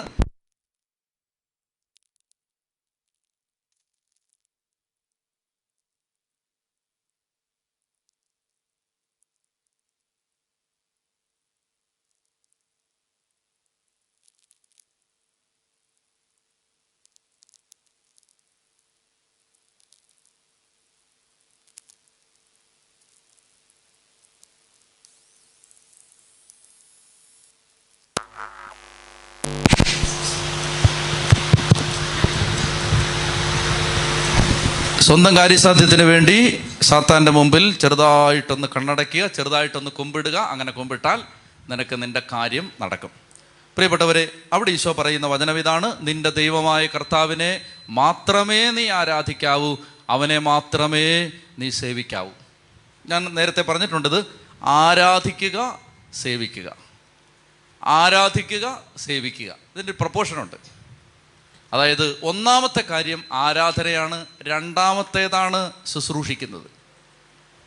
ദൈവത്തെ ആരാധിക്കുന്നതാണ് ഒന്നാമത്തേത് ദൈവത്തിന് വേണ്ടി എന്തെങ്കിലും ചെയ്യുന്നത് രണ്ടാമത്തേത്. ദൈവത്തെ ആരാധിക്കാത്തവന്റെ ദൈവസേവനം ദൈവത്തിന് താല്പര്യമില്ല. കർത്താവിന് ഒന്നാം സ്ഥാനത്ത് നിർത്താത്തവന്റെ ദൈവസേവനത്തോട് കർത്താവിന് താല്പര്യമില്ല. അതാണ് ഈ വചനം പറയുന്നത്. നിന്റെ ദൈവമായ കർത്താവിനെ മാത്രമേ ആരാധിക്കാവൂ അവനെ മാത്രമേ പൂജിക്കാവൂ. അങ്ങനെ ഈശോയുടെ മരുഭൂമിയിലെ മൂന്ന് പ്രലോഭനങ്ങൾ. അതിനുശേഷം പന്ത്രണ്ടാം അധ്യായം മുതൽ പതിനേഴാം അധ്യായം വരെ നമ്മൾ കാണുന്നത് യേശു തന്റെ ദൗത്യം ആരംഭിക്കുകയാണ്. വായിക്കാം പന്ത്രണ്ടാമത്തെ വാക്യം. യോഹന്നാൻ ബന്ധനസ്ഥനായെന്ന് കേട്ടപ്പോൾ യേശു ഗലീലയിലേക്ക് പിൻവാങ്ങി. അവൻ നസറത്ത് വിട്ട് സെബലൂണിന്റെയും നഫ്താലിയുടെയും അതിർത്തിയിൽ സമുദ്രതീരത്തുള്ള കവർണാമിൽ ചെന്ന് പാർത്തു. ഇതിന് ചരിത്രപരമായ ഒരു പശ്ചാത്തലമുണ്ട്. നസറത്തിൽ നിന്ന് വിട്ട് യേശു കവർണാമിൽ പോയി താമസിക്കുകയാണ്. അപ്പോൾ ഈശോയ്ക്ക് കവർണാമിൽ വീടുണ്ടായിരുന്നു എന്ന് ചോദിച്ചാൽ സ്വന്തമായിട്ട് വീടില്ല. ഒന്നിയിൽ ഈശോ ഒരു റെന്റിന് ഒരു വീടെടുത്ത് താമസിച്ചിട്ടുണ്ടാവും. ഇല്ലെങ്കിൽ പത്രോസിന്റെ വീട്ടിൽ അങ്ങനെ പറയുന്നവരുണ്ട് പത്രോസിന്റെ വീട്ടിൽ ഈശോ താമസിച്ചിട്ടുണ്ടാവും. എന്താണെന്നറിയാൻ പാടില്ല. സ്വന്തം നാട്ടിൽ നിന്ന് മാറി കർത്താവ് വേറൊരു സ്ഥലത്ത് പോയി താമസിക്കുകയാണ്. അതാണ് ഈ ടെംപ്ടേഷൻ കഴിയുമ്പോൾ കർത്താവ് ആദ്യം ചെയ്യുന്നത്. നാട്ടിൽ ചെന്നിട്ട് അമ്മച്ചിയോടൊക്കെ കാര്യമെല്ലാം പറഞ്ഞിട്ട് ഞാൻ കുറച്ച് നാളത്തേക്ക് മാറി താമസിക്കാൻ പോവാണ്. മാറി. അതിനെക്കുറിച്ച് ഇവിടെ പറയുകയാണ്. നസറത്ത് വിട്ടവൻ സെബലൂണിന്റെയും നഫ്താലിയുടെയും അതിർത്തിയിൽ സമുദ്രതീരത്തുള്ള കവർണാമിൽ ചെന്ന് പാർത്തു. ഇതേശയ്യ പ്രവാചകൻ വഴി അരളി ചെയ്യപ്പെട്ടത് നിവൃത്തിയാകാൻ വേണ്ടിയാണ്. സമുദ്രത്തിലേക്കുള്ള വഴിയിൽ ജോർദാന്റെ മറുകരയിൽ സെബുലൂൺ നഫ്താലി പ്രദേശങ്ങൾ വിജാതീയരുടെ ഗലിയിലെ അന്ധകാരത്തിൽ സ്ഥിതി ചെയ്യുന്ന ജനങ്ങൾ വലിയൊരു പ്രകാശം കണ്ടു. മരണത്തിന്റെ മേഖലയിലും നിഴലിലും വസ വസിച്ചിരുന്നവർക്കായി ദീപ്തി ഉദയം ചെയ്തു. അപ്പോൾ മുതൽ യേശു പ്രസംഗിക്കാൻ തുടങ്ങി. മാനസാന്തരപ്പെടുവിൻ സ്വർഗരാജ്യം സമീപിച്ചിരിക്കുന്നു. ഇതിന്റെ പശ്ചാത്തലം ഇതാണ്. രാജാക്കന്മാരുടെ രണ്ടാം പുസ്തകം പതിനഞ്ചാം അധ്യായം ഇരുപത്തിയൊമ്പതാം വാക്യത്തിൽ. രണ്ട് രാജാക്കന്മാർ പതിനഞ്ച് ഇരുപത്തി ഒമ്പതിൽ അസീറിയക്കാർ വന്ന് ഇസ്രായേലിനെ ആക്രമിച്ച സമയത്ത് ബി സി എഴുന്നൂറ്റി മുപ്പത്തി മൂന്നിലാണ് കേട്ടാൽ മതി വലിയ കാര്യമൊന്നുമില്ല കേട്ടാൽ മതി. ഇതിൽ പശ്ചാത്തലമുണ്ട് പഠിക്കുമ്പോൾ അതൊന്ന് പറഞ്ഞു പോകുന്നതേ ഉള്ളൂ. ബി സി എഴുന്നൂറ്റി മുപ്പത്തി മൂന്നിൽ അസീറിയക്കാർ വന്ന് ഇസ്രായേലിനെ ആക്രമിച്ച് നശിപ്പിക്കാൻ തുടങ്ങും നശിപ്പിക്കും. അസീറിയക്കാർ ബി സി എഴുന്നൂറ്റി മുപ്പത്തി മൂന്നിൽ ഇസ്രായേലിനെ പൂർണമായിട്ട് നശിപ്പിക്കും. പിന്നീട് യൂതയ മാത്രമാണ് അവശേഷിക്കുന്നത് അവരാണ് ബാബിലോൺ അടിമത്തത്തിലേക്ക് പോകുന്നത്. അപ്പോൾ ബി സി എഴുന്നൂറ്റി മുപ്പത്തി മൂന്നിൽ അസീറിയൻ രാജാവ് വന്ന് നശിപ്പിക്കുമ്പോൾ ആദ്യമായിട്ട് നശിപ്പിച്ച സ്ഥലങ്ങളാണ് ഈ സെബുലൂൺ നഫ്താലി പ്രദേശങ്ങൾ. അതായത് ഇസ്രായേൽ എന്ന ജനതയെ സാത്താൻ നശിപ്പിക്കാൻ തുടങ്ങിയ സ്ഥലത്ത് കർത്താവ് മിനിസ്ട്രി തുടങ്ങാണ്. മനസ്സിലായോ ഞാൻ പറഞ്ഞത്? മനസ്സിലായോ പറഞ്ഞത്? അതായത് പഴയ നിയമത്തിൽ ഇസ്രായേലിനെ നശിപ്പിക്കാൻ ശത്രു രാജ്യം യുദ്ധം ആരംഭിച്ച സ്ഥലമാണിത്. ഇവിടം തൊട്ടാണ് നാശം തുടങ്ങുന്നത് നശിപ്പിക്കാൻ തുടങ്ങുന്നത്. കർത്താവ് അവിടം തൊട്ടാണ് റെസ്റ്റോറേഷൻ തുടങ്ങുന്നത്. എവിടെ നാശം തുടങ്ങിയോ അവിടെ കർത്താവ് തുടങ്ങുകയാണ്. ഏറ്റവും കൂടുതൽ നശിപ്പിക്കപ്പെട്ട സ്ഥലത്ത് നിന്ന് കർത്താവ് തുടങ്ങുകയാണ്. ഇതാണ് അതിന്റെ ഒരു വ്യാഖ്യാനം. ചെത്തി പറഞ്ഞേ ഹാലേ ലുയാ അതായത് എവിടെയാണോ തകർക്കപ്പെട്ടത് അവിടെ കർത്താവ് തുടങ്ങും. നശിച്ച് കിടക്കുന്നിടത്തു നിന്ന് കർത്താവ് ആ റിന്യൂവൽ ആരംഭിക്കും. രണ്ടാമത്തേത് യേശയ്യ പ്രവാചകൻ വഴി അരുളി ചെയ്യപ്പെട്ടത് പൂർത്തിയാകാൻ വേണ്ടിയാണ് അവൻ പോയി അവിടെ വാടകയ്ക്ക് വീടെടുത്ത് താമസിച്ചത്. അതായത് യേശുവിന്റെ ജീവിതത്തിലെ ഒരു ചെറിയ സംഭവം. യേശു നസറത്തിൽ നിന്ന് അത്രയും നാൾ ജനിച്ചു വളർന്ന ജന്മനാടായ നസറത്തിൽ നിന്ന് മുപ്പത് വർഷം ജീവിച്ച സ്ഥലത്തു നിന്ന് കർത്താവ് ഒരു ദിവസം തീരുമാനിക്കുകയാണ് ഇനി ഇവിടെ താമസിക്കേണ്ട കവർണാമിൽ ചെന്ന് താമസിക്കാം. അപ്പോൾ സ്ഥലം മാറി വേറൊരു സ്ഥലത്ത് എന്ന് താമസിക്കുന്നത് പോലും നൂറ്റാണ്ടുകൾക്ക് മുമ്പേ പ്രവചിക്കപ്പെട്ടിട്ടുണ്ട്. ഞാൻ എന്തെന്ന് പറയുന്നതെന്നറിയാമോ? തോന്നുന്ന തോന്നലനുസരിച്ച് ഓരോ കാര്യങ്ങൾ ചെയ്യരുത്. ഒരാൾ ദൈവം ആഗ്രഹിക്കുന്നത് പോലെ വളരണമെങ്കിൽ അയാൾ ദൈവം ആഗ്രഹിക്കുന്ന സ്ഥലത്ത് എത്തിയാലേ പറ്റൂ. ഞാൻ പറയുന്നത് നന്നായിട്ട് മനസ്സിലാക്കണം. ദൈവം ആഗ്രഹിക്കുന്നത് പോലെ ഒരു കുടുംബം രക്ഷപ്പെടണമെങ്കിൽ ദൈവം ആഗ്രഹിക്കുന്ന സ്ഥലത്ത് അത് സംഭവിക്കൂ. എല്ലാവരും കാനഡയ്ക്ക് പോന്നു. എന്നാൽ ഞാനും പോകാം കാനഡയ്ക്ക്. അങ്ങനെ നശിച്ച അനേകം കാനഡക്കാരുണ്ട്. എല്ലാവരും പാസ്പോർട്ട് എടുത്ത് വിദേശത്ത് പോന്നു. എന്നാൽ ഞാനും പൊക്കളയാം. അങ്ങനെ വിദേശത്ത് പോയ ആളുകളുണ്ട്. കർത്താവിന് മുമ്പിൽ ഒരു ദൈവത്തിന്റെ മുമ്പിൽ ഒരു ആലോചന ചോദിക്കണം. അതായത് ഞാൻ ഏത് സ്ഥലത്താണ് താമസിക്കേണ്ടത്? ഞാൻ എവിടെയാണ് ജീവിതം രൂപപ്പെടുത്തേണ്ടത്? എന്റെ ദേശം എവിടാണ്? കർത്താവ് എനിക്ക് വേണ്ടി ഒരുക്കിയ സ്ഥലം ഏതാണ്? പ്രിയപ്പെട്ട സഹോദരങ്ങളെ ഇത് മനസ്സിലാക്കിയിരിക്കണം. നേരത്തെ പറഞ്ഞിട്ടുള്ളതാണ് നിന്റെ അനുഗ്രഹത്തിന് ഒരു സ്ഥലമുണ്ട് ഒരു വ്യക്തിയുണ്ട് ഒരു സമയമുണ്ട്. അപ്പം ദൈവം നമുക്ക് വെച്ചിരിക്കുന്ന സ്ഥലം ഏതാണ്? അത് എപ്പോഴും ജാഗ്രത പുലർത്തണം. ഇവിടെ ഈശോ പറയണം മുപ്പത് വയസ്സ് കഴിഞ്ഞാൽ നസറത്തിലല്ല ഇനി മിനിസ്ട്രി കഫർനാമിലാണ് മിനിസ്ട്രി. അതുകൊണ്ട് കർത്താവ് ഷിഫ്റ്റ് ചെയ്ത് പോയി താമസിക്കേണ്ടത്. ഇത് നൂറ്റാണ്ടുകൾക്ക് മുമ്പേ ഏശയ്യ പ്രവാചകൻ പ്രവചിച്ചിട്ടുള്ളതാണ് എന്നിവിടെ മത്തായി ശ്ലീക പറയുകയാണ്.